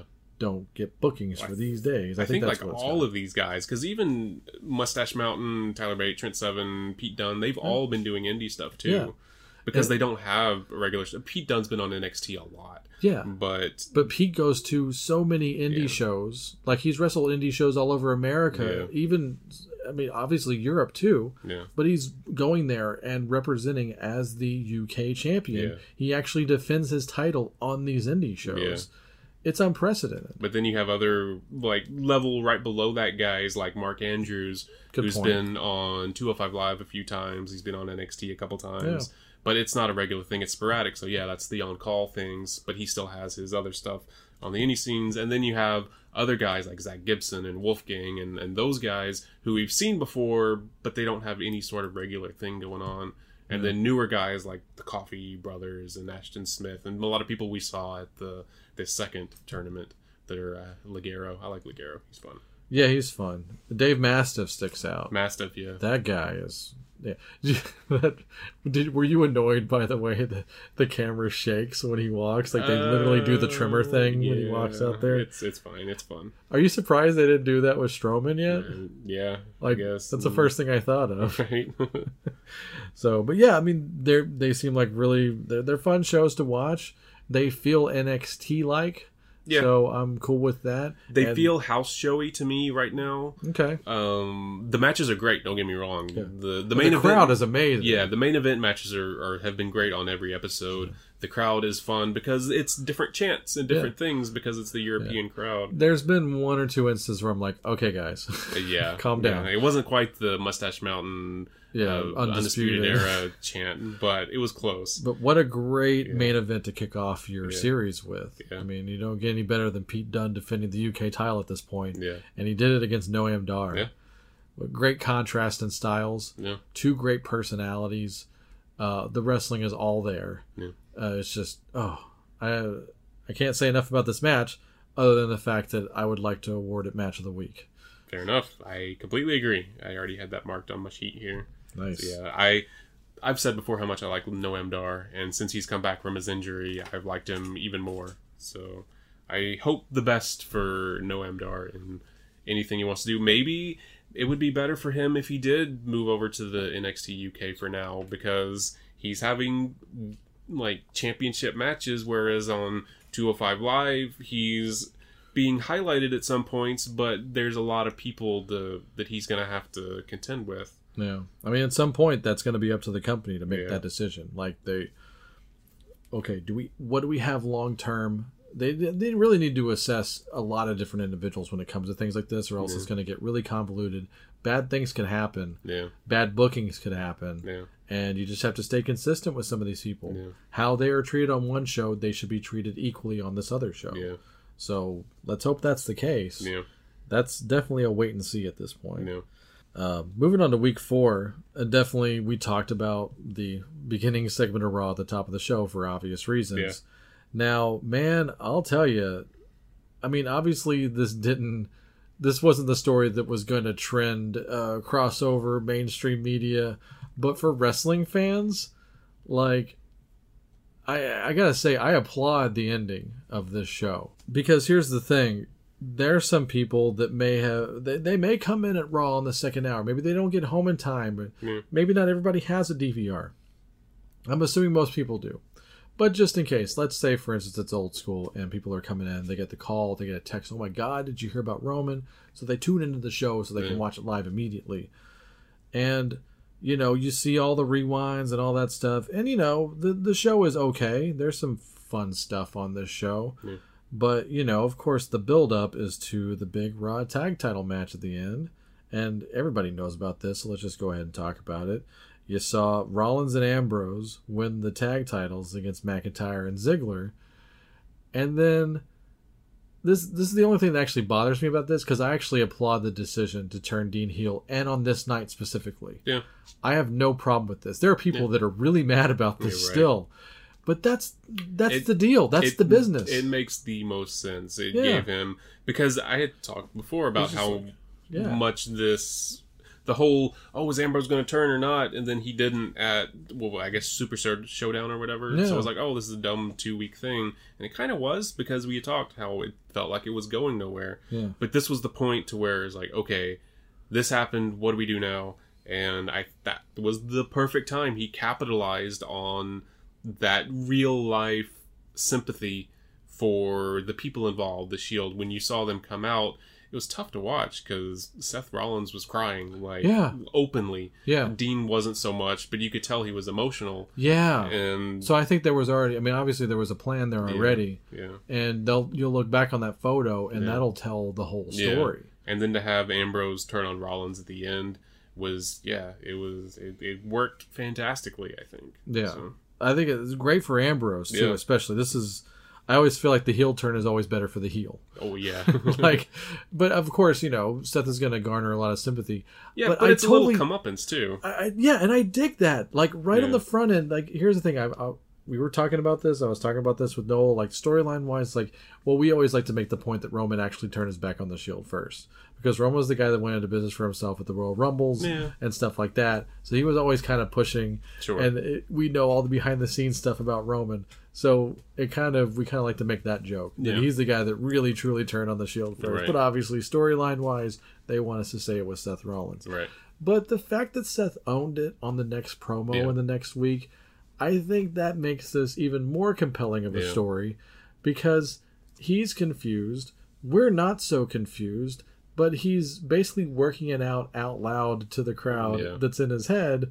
And we all know all this, but I like the fact that they're not having any kind of revisionist history. Yeah. It's there. It's one of the biggest moments in the history of Raw. Yeah. So you can't not talk about it. and it was cool because like you said he was owning up to it and when he called ambrose out the next week was that the one where he was up in the crowd? Yeah. yeah so rollins wasn't happy but he wasn't like yelling at ambrose initially. He was like hey i don't understand it but you know what? History happened. I've done things. You've done things. Let's talk about this like Yeah, brothers. it's almost like he was willing to actually forgive him, Right. Because he's like, dude, that was your receipt. Yeah. Fine, It was like I'm willing to free let it pass. But then Ambrose, he didn't say anything, but he kept pushing.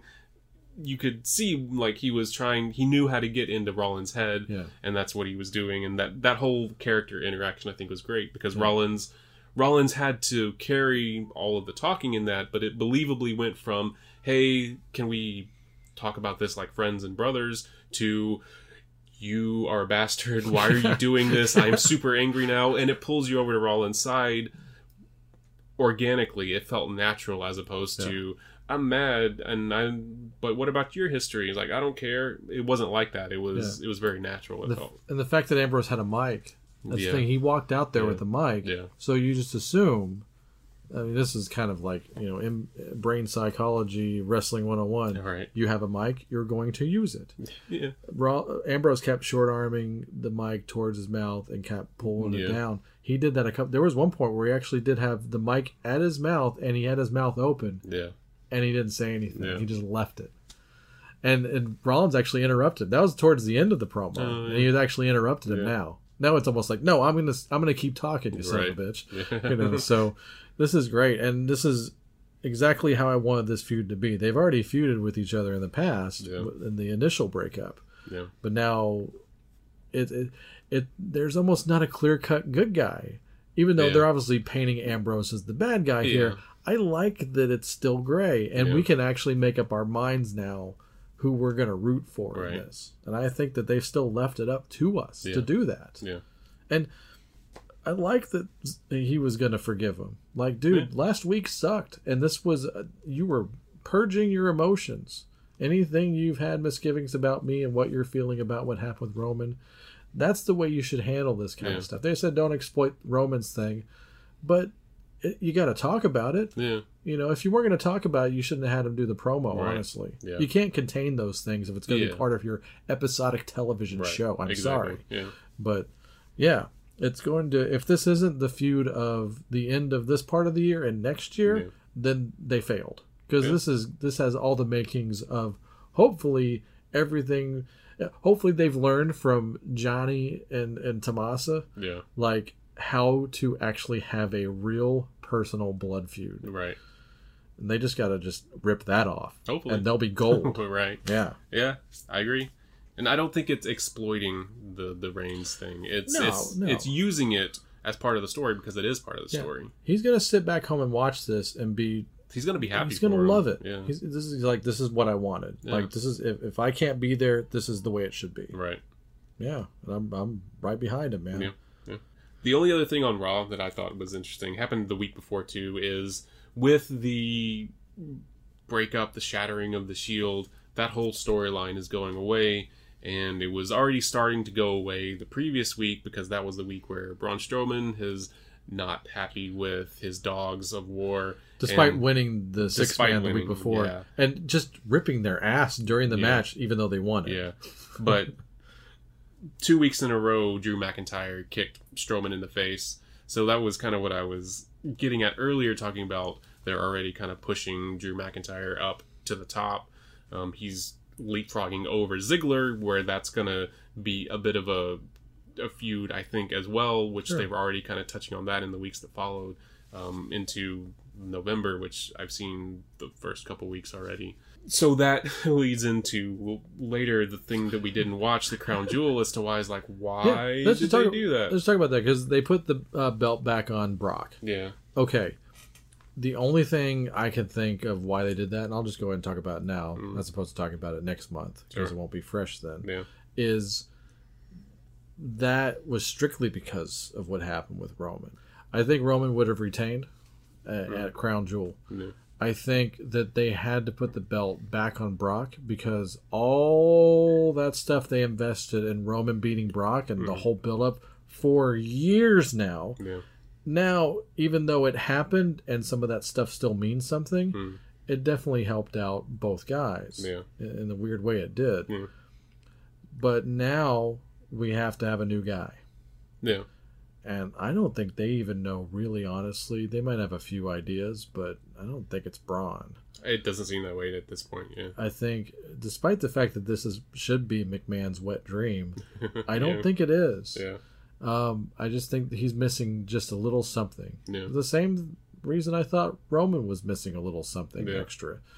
Uh, so I think by putting it back on Brock is a reset, and Oh, Brock's yeah, going to hold that title a lot longer still than people think he you is. You think he's gonna get past Mania with it?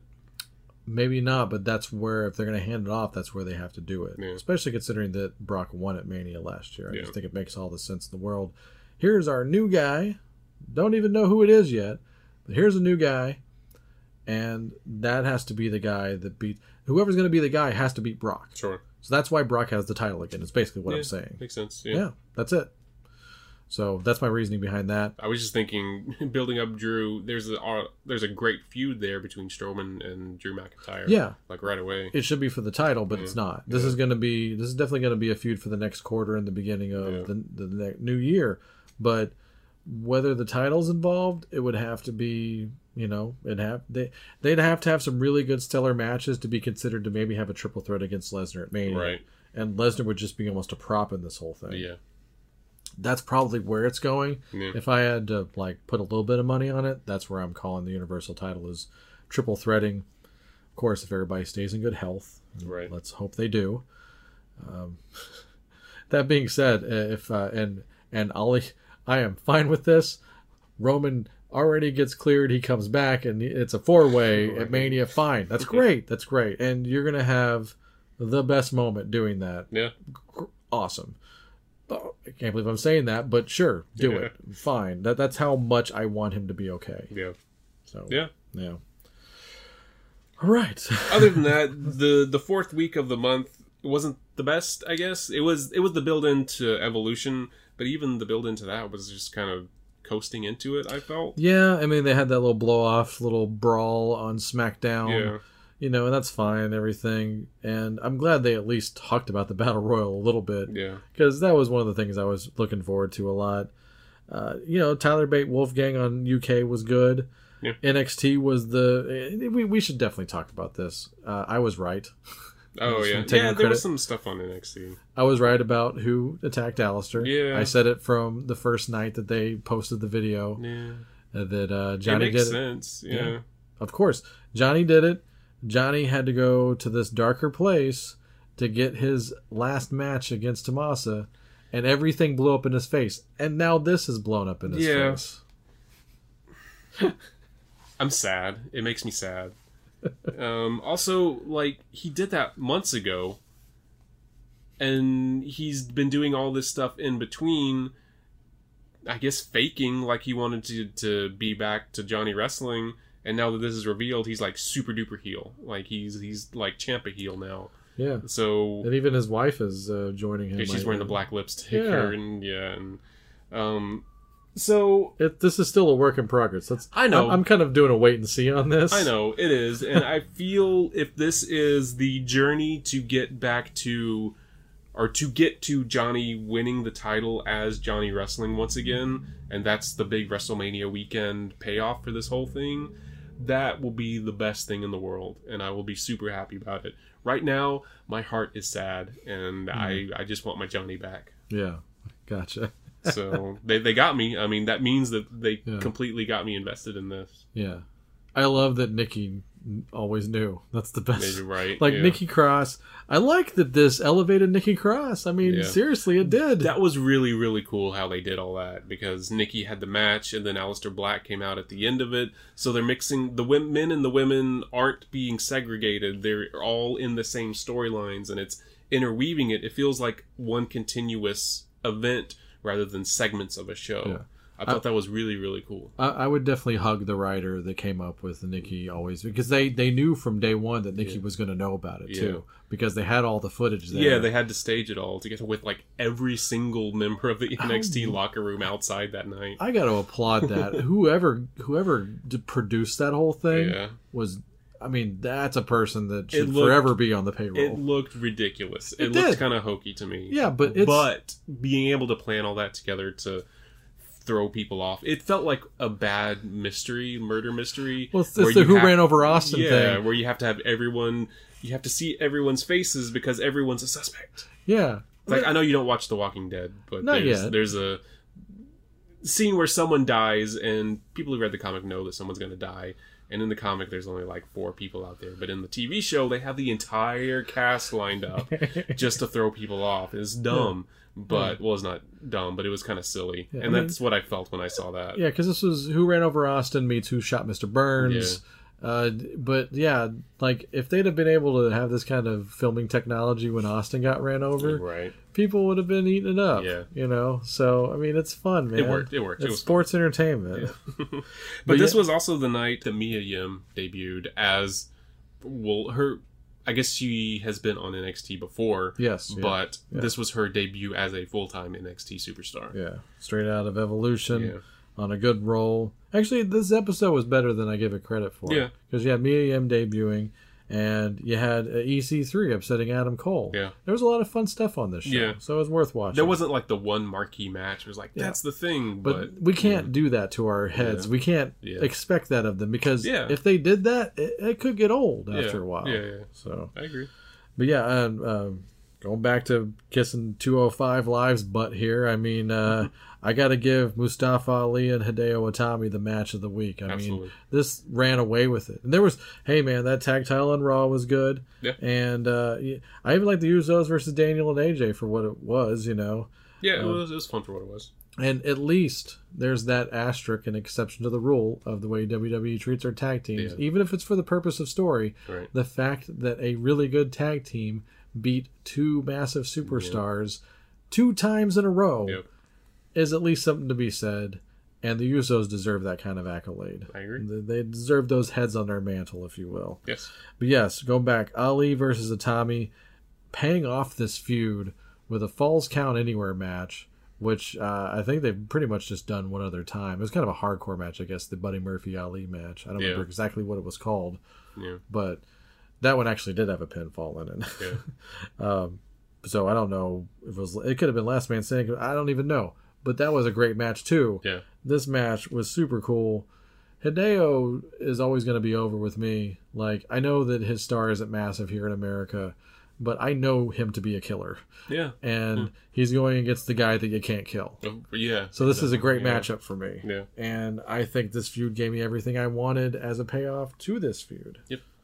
I agree. Once again, 205 Live is having the best payoffs for feuds on their actual television show. Yeah. Do you ever do you ever have that counter? You know the the white dot red dot. Do you have that on your network for WWE? Sometimes, yeah, not all of the but, shows, but yeah. but more often than not, you see it, right? Yeah, yeah. Don't you get excited when you know what the match is for the main event and you see that the white dot is real early on Yeah. versus the last red dot? And That you're like, would be a lot ooh, space. Yeah. they're gonna give them like a half hour for this, and they did. yeah. Like, oh, I, I love that the anticipation. It's like I'm I'm insane during that first match Yeah. because I just want wanted to get to it. Yeah. And, uh, the finish to that. Like, Oh. Jesus. So there's so many uhs to this match. Yeah, but you, building up to that and just that. Yeah, I don't want to even talk about it because I want people to watch it. that it's a must watch. Yeah. Mustafa Ali is the new "Please Don't Die" guy. Yeah. He's been that way for a while. Yeah. but he is truly that guy. And I've been saying it all year. This guy is a superstar. Yeah. He's got the it factor. He's got the athletic ability. People love him. Yeah. The more people know about him, the more the levels spread for him. Yeah. He is everything that an underdog is, and he's everything that a superstar is. Agreed. So yeah, So after that, the aforementioned evolution happened. We've already talked about it. Um, we didn't pick our favorite matches of that. I Oh. don't believe we talked We about all the matches. we should probably save that sort of for the end of the show because I feel like their best match is probably the supercard match of the month. Okay. Yeah, I, I think so. Yeah. All right, so we'll save, save, the best we'll, for last. We'll save that. We just have one more week left. We're finally there. This was, but this was one of the weeks where there were two UK episodes. So yeah, what what's up with I'm that? not sure what's up with that. I think maybe they're they have a schedule for regular tapings when regular airings of those tapings. And then maybe they're just trying to get through all of the stuff they've pre-taped. Okay, over the because they've, they've already crowned champions. Yeah, So let's get there. Yeah. you know, because give us like six said, shows for this week, Chris. Six shows. yeah. Well, seven Like seven, including Evolution. plus main event. Oh, so yeah. there's Raw, SmackDown, Mixed Match Challenge, two UKs, 205, NXT, and main event. I'm gonna make a New Year's resolution for next year, Chris. Once we finish our year-end episode. Yeah. Um, I mean, hell, I mean, we've already got five shows to watch. What's two more matches? Mm-hmm. So main event will be included from now on Yeah, with our uh, with our wrap-up show. yeah. I don't. I don't have a chance to watch it. I don't have Hulu, Yeah. so I don't have a chance to watch it. So I'd have to find another way to do it. We'll just do it. Uh, Mm-hmm. you know, we'll just have a night where we we could. I'll tell you what. When there was a time where I was actually really good at watching it, Mm. and you can get through the whole month in like one like like two hours. Oh, because yeah. it's two matches and they're not Yeah. even that long Yeah. ever, and only you know they just do the raw wrap up. Yeah. So you can get through a whole month in two hours. Yeah. So we're just gonna hang out once a month and do that, All right. And that's the way we'll do it from Yeah. now on.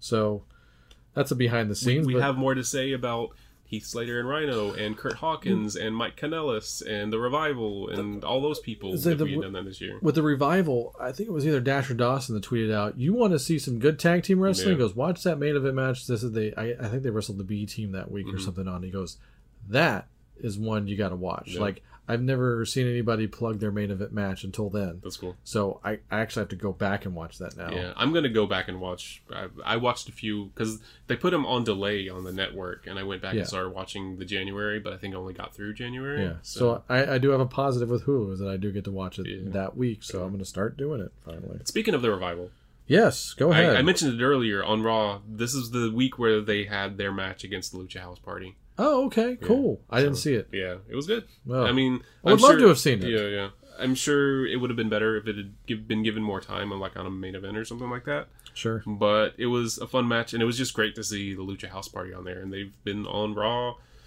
repeat or like at least a couple times over the past few weeks. Someone who'd been missing in action for me for a long time on Raw was Apollo Crews. Yeah, I almost forgot he worked there. he did some stuff the previous couple weeks. Oh yeah, what's he been doing? Because I, I, Michael Cole said, "Oh, Apollo's really been stepping up." I'm like, "Oh, he's been getting booked." Right? Yeah. I mean, you know, hey, to be fair, maybe Apollo Crews needed some time. yeah, um, this is a guy they obviously see as a potential main event guy. Yeah. He's a hybrid big man, as Yeah. in he can fly and he's strong. Yeah. He's got a good smile, a good personality, like we talked about before with a guy like a Keith Lee. Yeah. He's a lot smaller than Keith. But, you know, it's a guy that you would think that they would want to push just looking at him. Yeah. So this just means maybe they set him. I know he made a couple of mistakes in some marquee matches down the road when he first got called up. Mm. I saw him on Botchamania. There's one where he messed up so bad, like he, I think he blew a finish during when he was wrestling Jericho, Oh, really? and it's on that you know when everybody talks too much, you can hear him doing Yeah. the cues. Oh, yeah. He was apologizing to Jericho during the match. Oh. You can hear him go, "I'm so sorry." So maybe he was just not totally ready, Maybe. and maybe it's just that you know lights are on bright, a little bit brighter. Yeah. So maybe he just needs some time. And, you know, I think when he's ready, he'll be ready. Yeah. And so him getting the match against Ziggler, I think, is definitely a step in the right direction Yeah. because he wasn't just cannon fodder. I mean, they definitely. It he wasn't had a the good longest show. match, but it was, he had a really good showing. Yeah, he had a he very good he could showing. do. But yeah, pre couple two three weeks before that, he Yeah. interrupted Elias when Elias was doing something in the ring, Oh, okay. and he had a match with Elias. Um, he he lost it, but he had another good showing. Good. So consistently good showings in short-ish matches, but with really good guys. The only other reason I was really excited about Super Show this last month was because Elias was wrestling. I never Oh, yeah. get to see him wrestle. Really? Like, hardly ever. Oh. I never see him wrestle. Hmm. So Like, he doesn't wrestle a ton, I know. But that's kind of cool, actually. Yeah. It's kind of cool that he doesn't wrestle a lot. yeah, like that you know i don't know that that's what makes him unique yeah. so But this was also I don't remember which week this was, but there was like three rematches in a row of like Balor and Lashley. yeah yeah this was the whole month they pretty much yeah, wrestled each other like why I I don't necessarily mind that feud. I don't. We've talked about what we feel about Lashley. Lio Rush helps a ton for entertainment value for those, but I get tired of the WWE's sense 50 that 50 booking a good feud means we just book the same match over and over again.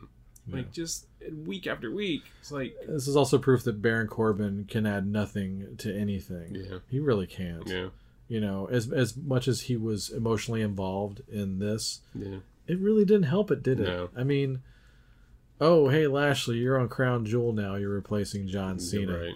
why is that well i can't really tell you So what good does that do Right. for Lashley if Lashley hadn't just shown up and actually jumped John Cena Yeah. while he had shown up during some sort of special Raw segment, Yeah. injured him the same way he injured Kevin Owens on television, Yeah. and actually earned his spot as a bastard the way Corbin still would have rewarded that. Right. That's a way better idea. I get maybe you couldn't have got Cena that week, Yeah. but why couldn't they have? Why couldn't they have just asked him? Like, hey, dude, mm. I get that you're not doing this. Can we do this at least? I mean, Maybe I he said no. He's still in Hong Kong, maybe. I don't know. Maybe he didn't want to show up. Like since he didn't want to be at the show, he didn't want to dignify WWE with any sort of out for them to give him an out for the show. That's a good point. That's a good point. So, speaking of an out, we found out what Daniels was this, that week because they went ahead and booked Oh, the yeah. match that uh, Yeah. he was going to have at Crown Jewel. That he, he earned the right to wrestle at Crown Jewel for the WWE title against AJ Styles, and I just like that it just they based it on Shane going, "Yeah, screw it, let's do it." So, yeah, they made the best of it. Yeah, It, it made the show exciting to watch. Yeah. I didn't expect Brian to win the match because of everything that was going on, yeah. but yeah, that was it. Was definitely I kind of knew what the finish was. Yeah. here. but man, they made the best of the situation. I think. Yeah. Yeah, another another good outing for Spectre. I think that show actually kind of it, it kind of built under itself. It started great from the beginning, and then by the end of it, I was like, ugh. Yeah. Because the tag match was just those four guys. Oh, you know what I'm talking about? Yeah. Mysterio, Hardy, Orton, and the Miz. Yeah, the the, like, the uh, World Cup guys. Yeah, because even Nakamura Truth was pretty damn fun. I gotta Yeah, say, yeah. you know, and uh, who doesn't love Fabulous Truth? I, yeah. I don't want to know anybody that doesn't like them. You watching Mixed Match Challenge? A little bit here and there, Okay, yeah, yeah, yeah. okay. I'm I'm not so far behind, but I'm not caught up either. Okay, yeah, because they're they're really fun on that. I mean, it's going to go on the rest of the year, right? Yeah. I mean, it's going to lead up to Mania at this point, right? Not many. Yeah, it feels like it is. the The finals are going to be decided at whatever the December pay per view is. I think. Oh, okay. TLC. I think. Yeah, probably TLC. It was supposed to be TLC in October, but mm-hmm. thankfully they didn't have any like quote unquote real pay per views. Oh, right. They didn't have a regular ass formatted Yeah. WWE show, Yeah. so it actually got it did get bumped to December for that reason. Because I actually have it on my calendar here. Oh, really? Because at the beginning of the year, let's see right here, they had it for uh, October twenty first. Look Oh, at that, okay. yeah. So, and I think it was actually going to be in Texas too. That was. Was I was that a little bummed out about that. No, that was the week before. Never Yeah. mind. Yeah, it was, Um, it was the week before what Evolution would have been. So they would have had three big shows. Yeah. it's like, no, don't do that. oh, but um, something I never thought I'd say. Uh, we got to see the Brood versus the Bar on Hmm. Halloween. Sorta, yeah. Oh, when you heard that music, did you not just mark out? That was really cool. I started doing the the, the head bob side Yeah. to side. Yeah. yeah, that crowd from I the always do that, Rumble. yeah. I still, I never Yeah. forgot that. Um, best possible scenario in costumes. Yeah. Yeah. Every- perfect sense. Yes. Everybody was who you thought they would be, Yeah. thankfully, and good mannerisms. I, I, I give it a solid A minus. Yeah. Uh, as far as like the overall execution of the cosplay. I agree. Yeah, it was really So, good. I yeah. Tricker uh, was it Tricker Street Fight? Yes. Tricker Street Fight. Was it Big E versus Cesaro? Yes, even though everybody was involved yeah. in this thing. Yeah, I guess Street Fight. Uh, I, I saw like a um, was it like a Death Valley driver on a pumpkin, Yeah, a batch of pumpkin pumpkins. patch, yeah. that was Sold it like it was a barbed wire board or something. yeah. Meanwhile, that's got to be a great landing. Like Yeah. ah, almost like landing on a mattress. Yeah. So that was super fun. I almost I was like, man, I want this to be the match of the week in the worst possible way. I really did. Yeah, actually. Uh, but we'll reward that here in a little bit. Here, it wasn't that, although it was a blast. No. Uh, the rest of the week, uh, what'd you think, Chris? Uh, NXT's, 205s, anything stick out for you? I the NXT that week stood out to me. There was a lot of good stuff on that show. That was a It really was. good show that I had a really really difficult time picking my favorite match. Yeah, and it was Um, it was like top loaded with wrestling, Yeah. but then of course they had to figure out what they were going to do with Takeover. Yeah. So it's an unconventional main event because it's not a real main event. The main event was booked, but it never happened. Right. I kind of have to talk about all of this Sure, let's it's do it. all real good. Uh, first of all, this was Matt Riddle's debut. Yes. So that was fun to see. I I know Matt Riddle. I've seen some Matt Riddle matches. I'm not super familiar with his body of work yeah, though. we've even seen him live. We Yeah. saw him win the Evolve title. Yeah, I saw him beat Zack Sabre Jr. Yeah. one of the ten times Zack Sabre Jr. lost that weekend. yeah. But um, the King of Bros, yeah. man. So Yeah. he's he's fun. He's unique. He's sh- shoeless, bootless, whatever you want to say. One of those guys. it's already calling out Brock Lesnar. Yeah, yeah. Super like very much the MMA style, which is interesting.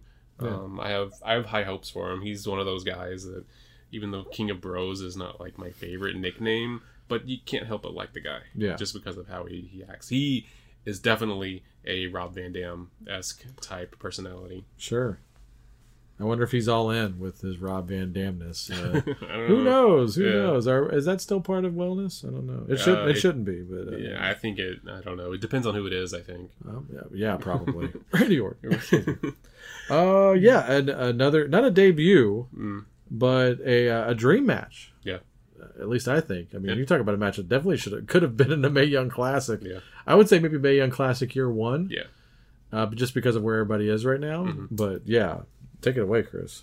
Mercedes Martinez was on the show when she faced Nikki Cross, Oh, and that was a good match. yes, it was. Martinez tried to beat Nikki Cross up. Like she hit her really hard Yeah. a lot of times. Nikki Cross ended up bloody, like bloody nose or lip. I can't remember which. yeah, But which yeah. is fine because she'll just shake it off and Yeah. she'll run with it. And that was the thing because Nikki Cross has that personality of we've talked about it before a little bit that she may not win every match because she doesn't necessarily think about that as much as she just thinks about having fun and her fun is beating people and getting beaten up. Yeah. And that's it. Well, and Martinez was very happy to oblige on that part, and it was it was a lot of fun. I really liked the match. Yeah, some people were wondering, like, "Oh, Mercedes finally got signed." I'm like, ah, slow down. yeah. I think this might have been during around the same time as the classic, probably the same week or or weekend. Mm. It was a little or- bit after. but she did this last time. She Yeah. stuck around for another extra Yeah. match, and I think that was just a matter of, hey, this will be a good match for both of you, Yeah. and why not? I feel like they're building a good relationship with her because whenever she decides to stop wrestling, I think she could easily join Sara Amato and Serena Deeb and Sarita and Rosita. and, yeah, and Sarah Stock in the training No, is it? center. It's Serena. It's Serena and Sarita. I think is how I'm supposed to do that if I'm Taz. Oh yeah, Yeah, because it's not Sarita and Rosita. Because Rosita is uh, Yeah. on SmackDown It's right now. it's the three S's. Yeah. It's Serena, Sarita, and Sarah. yes, Okay, good job. I'm leaving this in. that was important. It was important that you said that. For me, it was. Mercedes will be the X Factor now. So Yeah, but I think that's what I kind of feel Yeah. like. They're just kind of planting those seeds. Like, hey, we like you a lot, so let's have a good working relationship. it's like any good office where there's actually a good working environment. Like, hey, this person's a really good worker. Yeah. We should hire them. Yeah. And if Sarah's not saying that about Mercedes, I'll be completely surprised. Yeah. Obviously, that's probably where it could go. And any one of them at any time could just go up to one of the main roster shows and be that person. Yeah, You know, uh, for any reason. yeah, Uh, any of those people doing what they do is also capable of being a producer or anything else. Yeah. Or just uh, helping out with the matches backstage. Yeah. Like that's what Joey Mercury basically did, from what I understand, when he was there. Mhm. He was kind of a match guy, kind of like the way Pat Patterson used to be. yeah, You know, wasn't so much in the officey side of things as it was Sure. kind of a, a choreographer. That, that's a good way to be. okay, So yeah, those people can totally do that for any of those shows, or do both Raw and SmackDown. Just no, you're in charge of the girls. Yeah. Okay, there you go, Yeah. done, boom. So yeah, there's there's a place for her in a lot of different places. Yep. So yeah, I'm. Yeah, who knows? It would be really, really, really cool if at some point, just for that one point, the same way they did with Finlay, and I might have mentioned this already, but if they could do the same thing for Sarah, just give her a little run, yeah, just give her a little run to show people why she is who she is. yeah. And she's been on TV a couple times. They did Yeah. that little mini documentary video they did. Yeah. I- if she it- ever attacked somebody, it Yeah. would be the biggest thing. Well, it, it reminds me of. Do you remember? Well, I'm sure you do. The Kassius Ohno William Regal little feud that they had a few years ago. Yeah. It kind of it makes me feel like that. Maybe one of the women mouths off to Sarah in the performance center in one of those videos, and Sarah is backstage, and something happens backstage at NXT, one of the tapings. She's there, yeah. and then something happens, and they have to fight it out at some point. It's just Yeah. a one-off feud, but I think it, whoever they put in that, they would it would be someone that they're trying to elevate to the top. It would definitely need to be someone like that for sure. I, it unfortunately couldn't be like a cool dream match like Mercedes versus Sarah Yeah, under a WWE banner, but Yeah. hey, we there's DVDs for that. you're right. also on the show, there were really two really good tag matches. Uh, Oney Lorcan and Danny Burch faced Humberto Carrillo and Raul Mendoza, Yes. which felt. I mean, we've seen Mendoza a lot. Yeah. I don't remember if we've seen Carrillo before. Don't recall. but they're great tag team. Yeah, they're they're really good. And because I've liked Raul Mendoza since the Cruiserweight Classic, Yeah. he was really good there. Since he's been on NXT a few times, he I think he's gotten better. Yeah, I don't think it's I don't maybe it's just his size or the way he moves, but he reminds me of a cologne.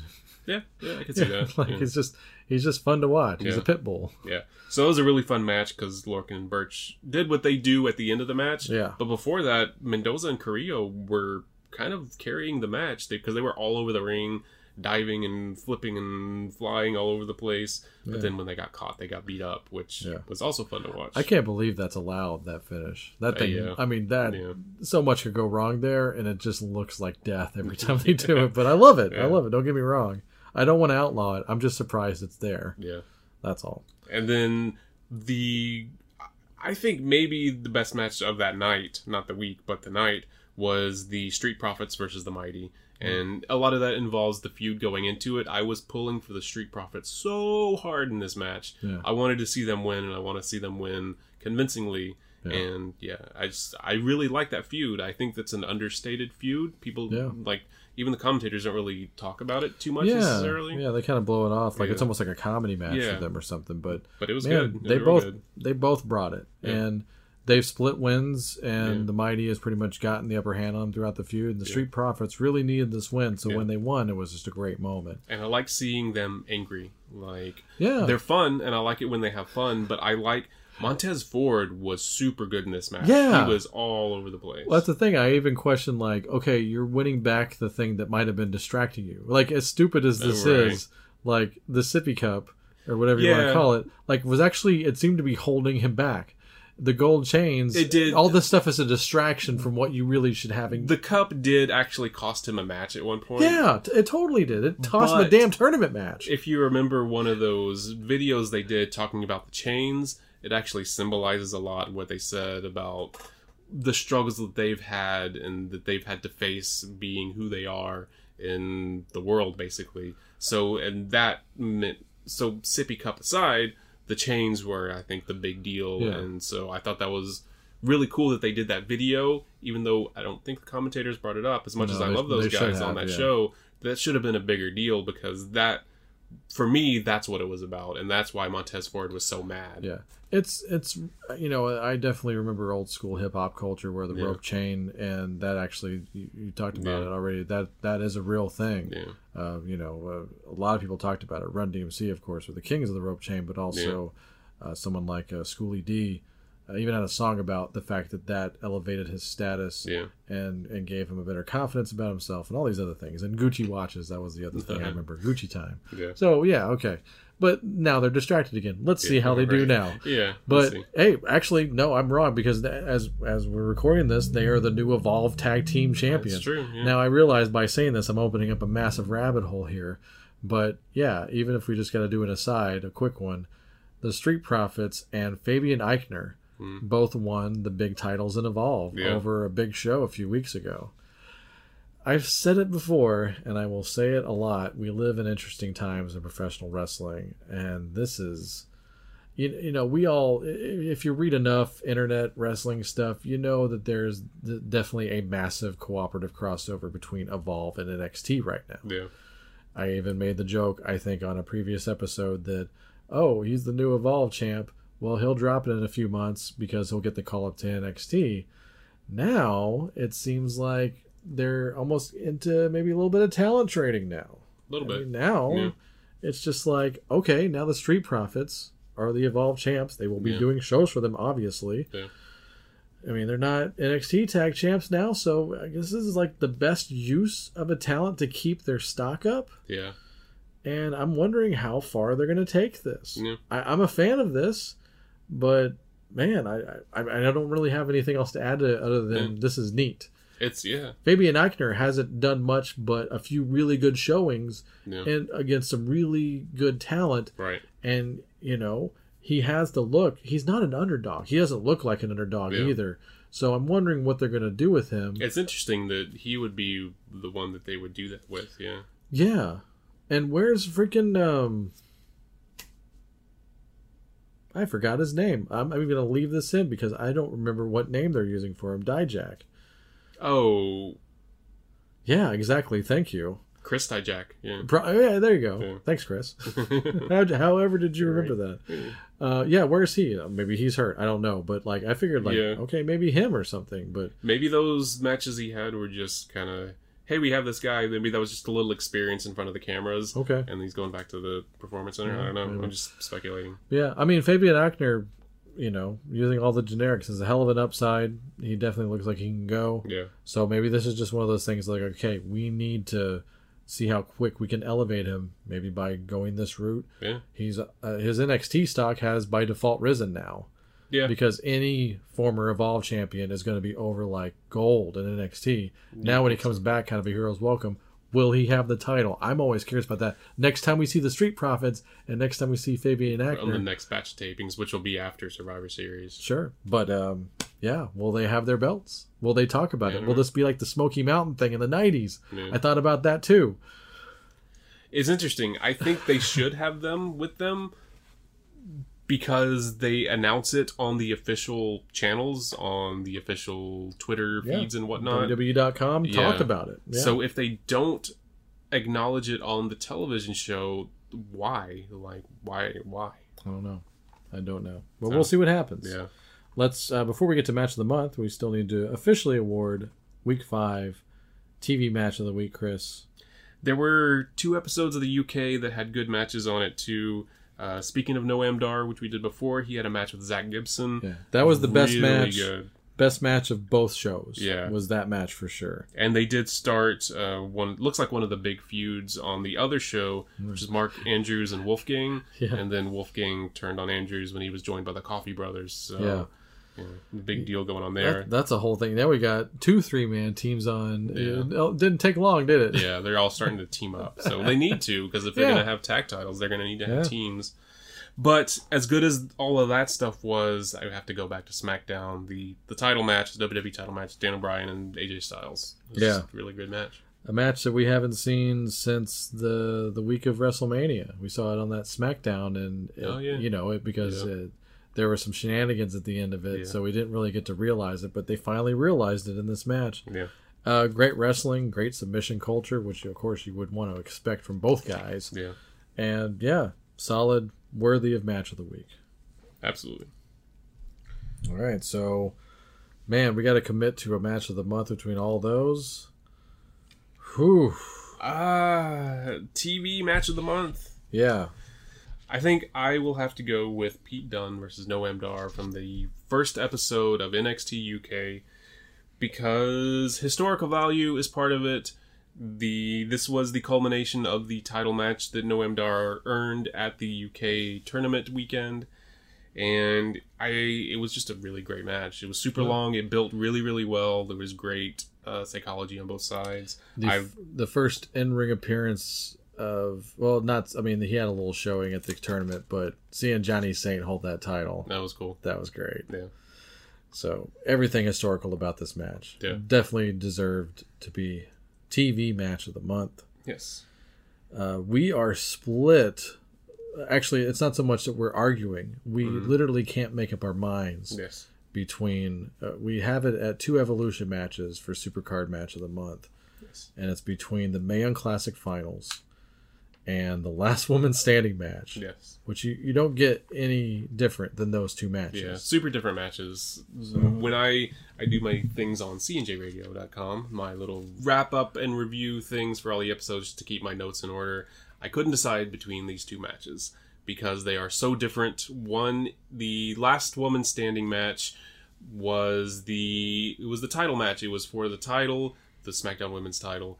It showed everything that these two women would the links that they would go to in order to keep the title what they were, were willing to do to each other their former friends former best friends they were willing to nearly kill each other they were Yeah. putting them you don't see women in matches like this historically because of the they were allowed to since there was no match later on in the night with Brock Lesnar or whoever was going to destroy tables they were allowed to destroy all the tables everywhere and it's not a just ladder about- in there, yeah the, the like, ladder yeah. and it's not just about the violence it was about the feud building into it Yeah. they with, with the performance center footage Yeah. and then the cutting edge segment where Right. Becky just yeah the warning stuff. that edge gave becky lynch saying hey think about what you're doing she was your friend and you don't want to burn this bridge completely or break it like a table Yeah. and they they did show all of that within what they were doing so even if you don't like violence matches it made sense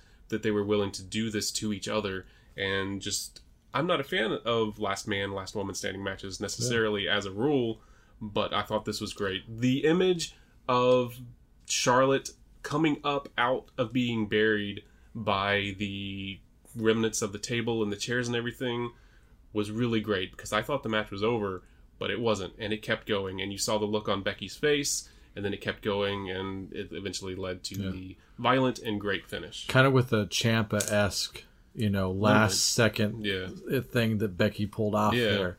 So I even had that in my head. So Yeah. the stock really hit high. so all of that, keep Okay. that in mind. Banking on the, it. On the other side, you have a completely different match for complete great for completely different reasons. You have Io Shirai versus Toni Storm in the culmination of a 32 woman tournament. Toni the, the Storm, best in their the best in their respective countries. yeah, arguably. But Toni yeah. Storm had the incredible run through the Mae Young Classic, which we talked about, where she faced Satomura, where she faced like all of these these women that just built her up, where she had to fight and struggle through each one of these matches. Uh, two She- tournaments. She had yeah yeah she had the grudge match with Jenny in the first round, and she built up to making it to this these finals. She lost out in the semis last year but she made it to the big stage this year, the even bigger stage this year.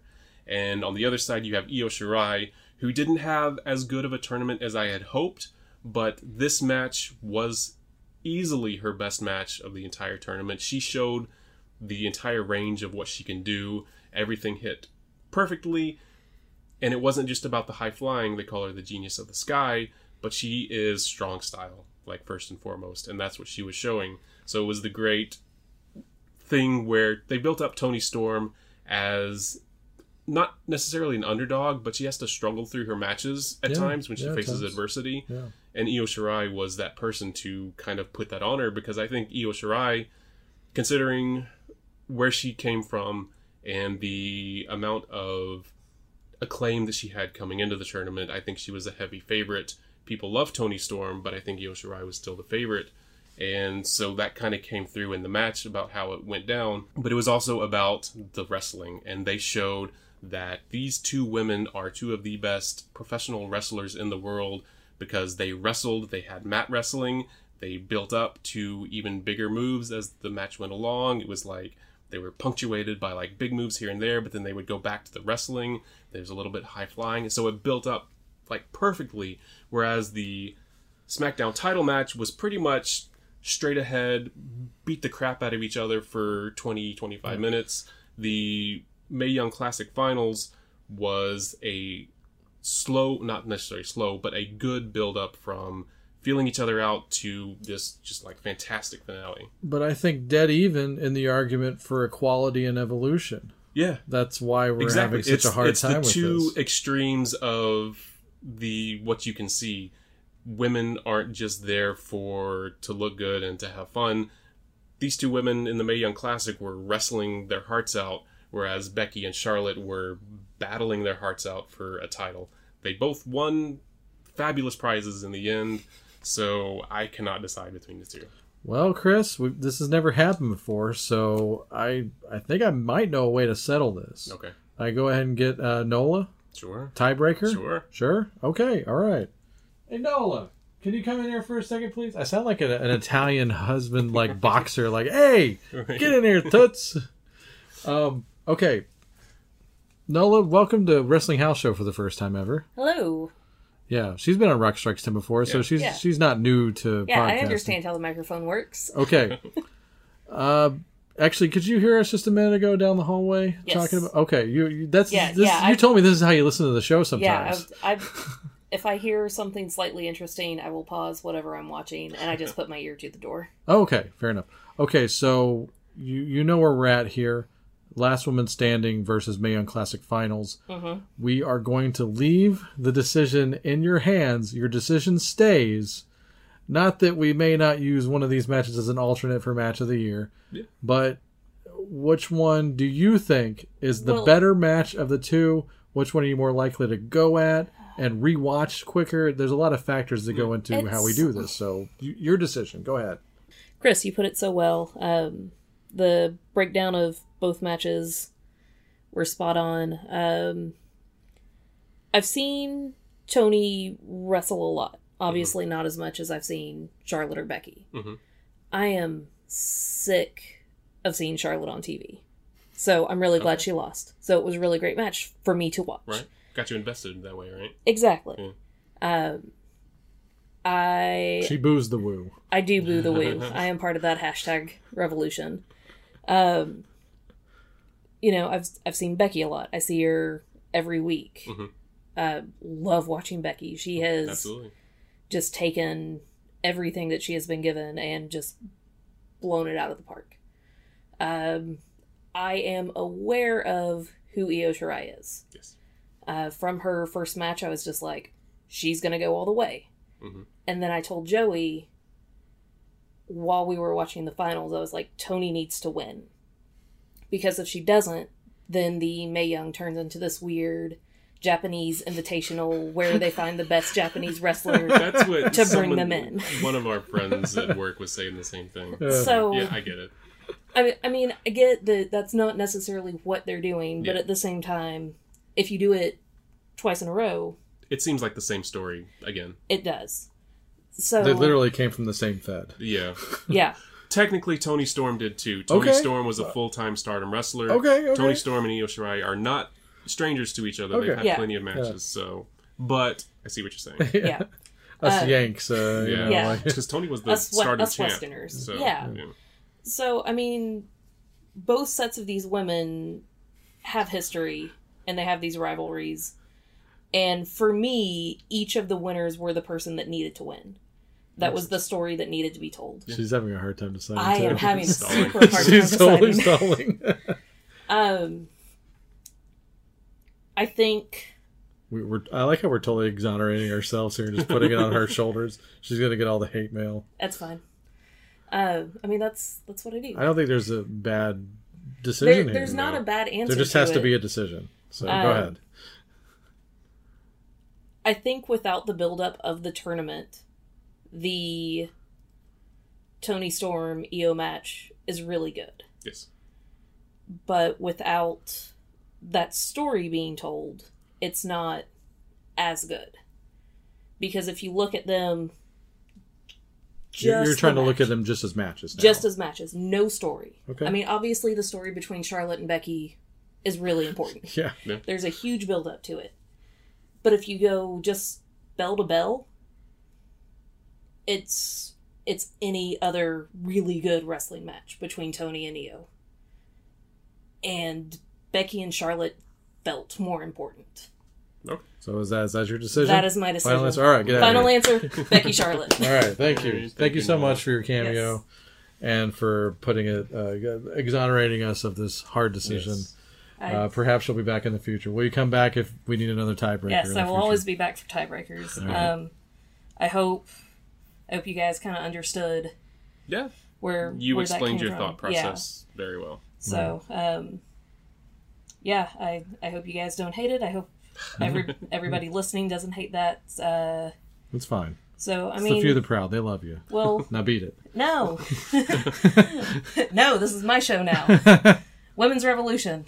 Exactly. Oh, Um, Uh, I think if you go back in six months and watch them just bell to bell yeah. with the package build-ups, I I think Last Woman Standing is gonna hold up as more important. More important, yeah, maybe And for the title. it's arguable. and yeah. Arguable, debatable. Yeah. yeah, ev I mean everything's debatable, but uh, but I think that slight edge in importance puts the match over the edge. Fair enough. So Oh, no pun intended, right? yes, All right. Yes. Yeah, cutting edge. yes. All right. Okay, Thank bye, you. guys. Thank you. All right. See, we didn't have to sweat it out. We just put it on someone else. We need to start doing that more. We need to have Right. more outsourcing, and uh, makes the show a lot easier. Hey, right? Just sit back and listen to someone else struggle, and yeah, Yeah, yeah, yeah, I like it's it. fun. All right, all right. Let's end it on that. Why not? Yeah, Uh, man, we got. I'm looking forward to Survivor Series. I'm I'm a sucker for Survivor Series. Always have been. I know that they had like no build towards this in the sense that like they literally are just like, all right, we, it's in a week. Let's do this. They had they had the Crown Jewel fucked up everything. Yeah, they had just like they two weeks to build up to Survivor Series. I don't know how caught up you are on current, but as of this recording, they have done some building. So we'll Yeah. talk about that on the next one because I have some things to say about what they've done over the past week. Okay, So I like that you you have a good poker face because you look whether you're interested or hating yeah, it, right. you look like you're ready to talk about it regardless. so. I want to talk about it so much. Okay.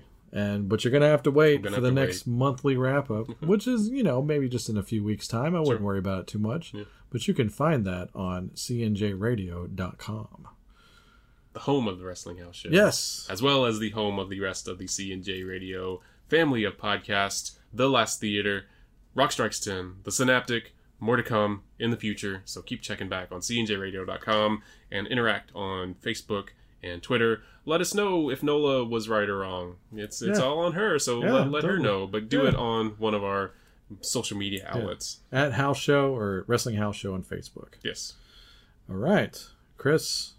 We'll see you uh, either on the next retro wrap up or weekly wrap up, whichever comes first. I'm making no promises. promises this- no promises anymore. I'm done with it. all right. All right. Bye.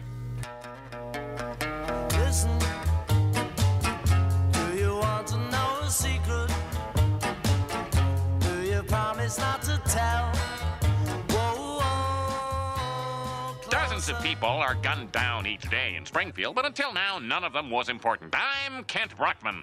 At 3 p.m. Friday, local autocrat Mr. Black was shot following a tense confrontation at Town Hall. Mr. Black was rushed to a nearby hospital where he was pronounced dead. He was then transferred to a better hospital where doctors upgraded his condition to alive. Now let's talk to Police Chief Wiggum. Uh, I wanted the NXT universe to know that tonight I'm officially starting the investigation into who attacked Aleister Black. Did you see this guy? Was he anywhere near the parking lot when Mr. Black got shot? oh, I saw it. I saw it. It was beautiful. I saw it all. No, it's no use. He ain't talking. Just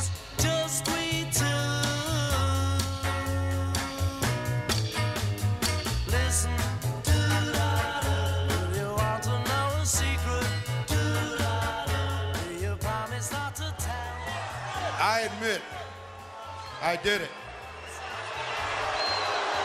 I ran over. Mr. Black. I didn't do it for me. No, I didn't do it for me. I did it for Johnny Wrestling.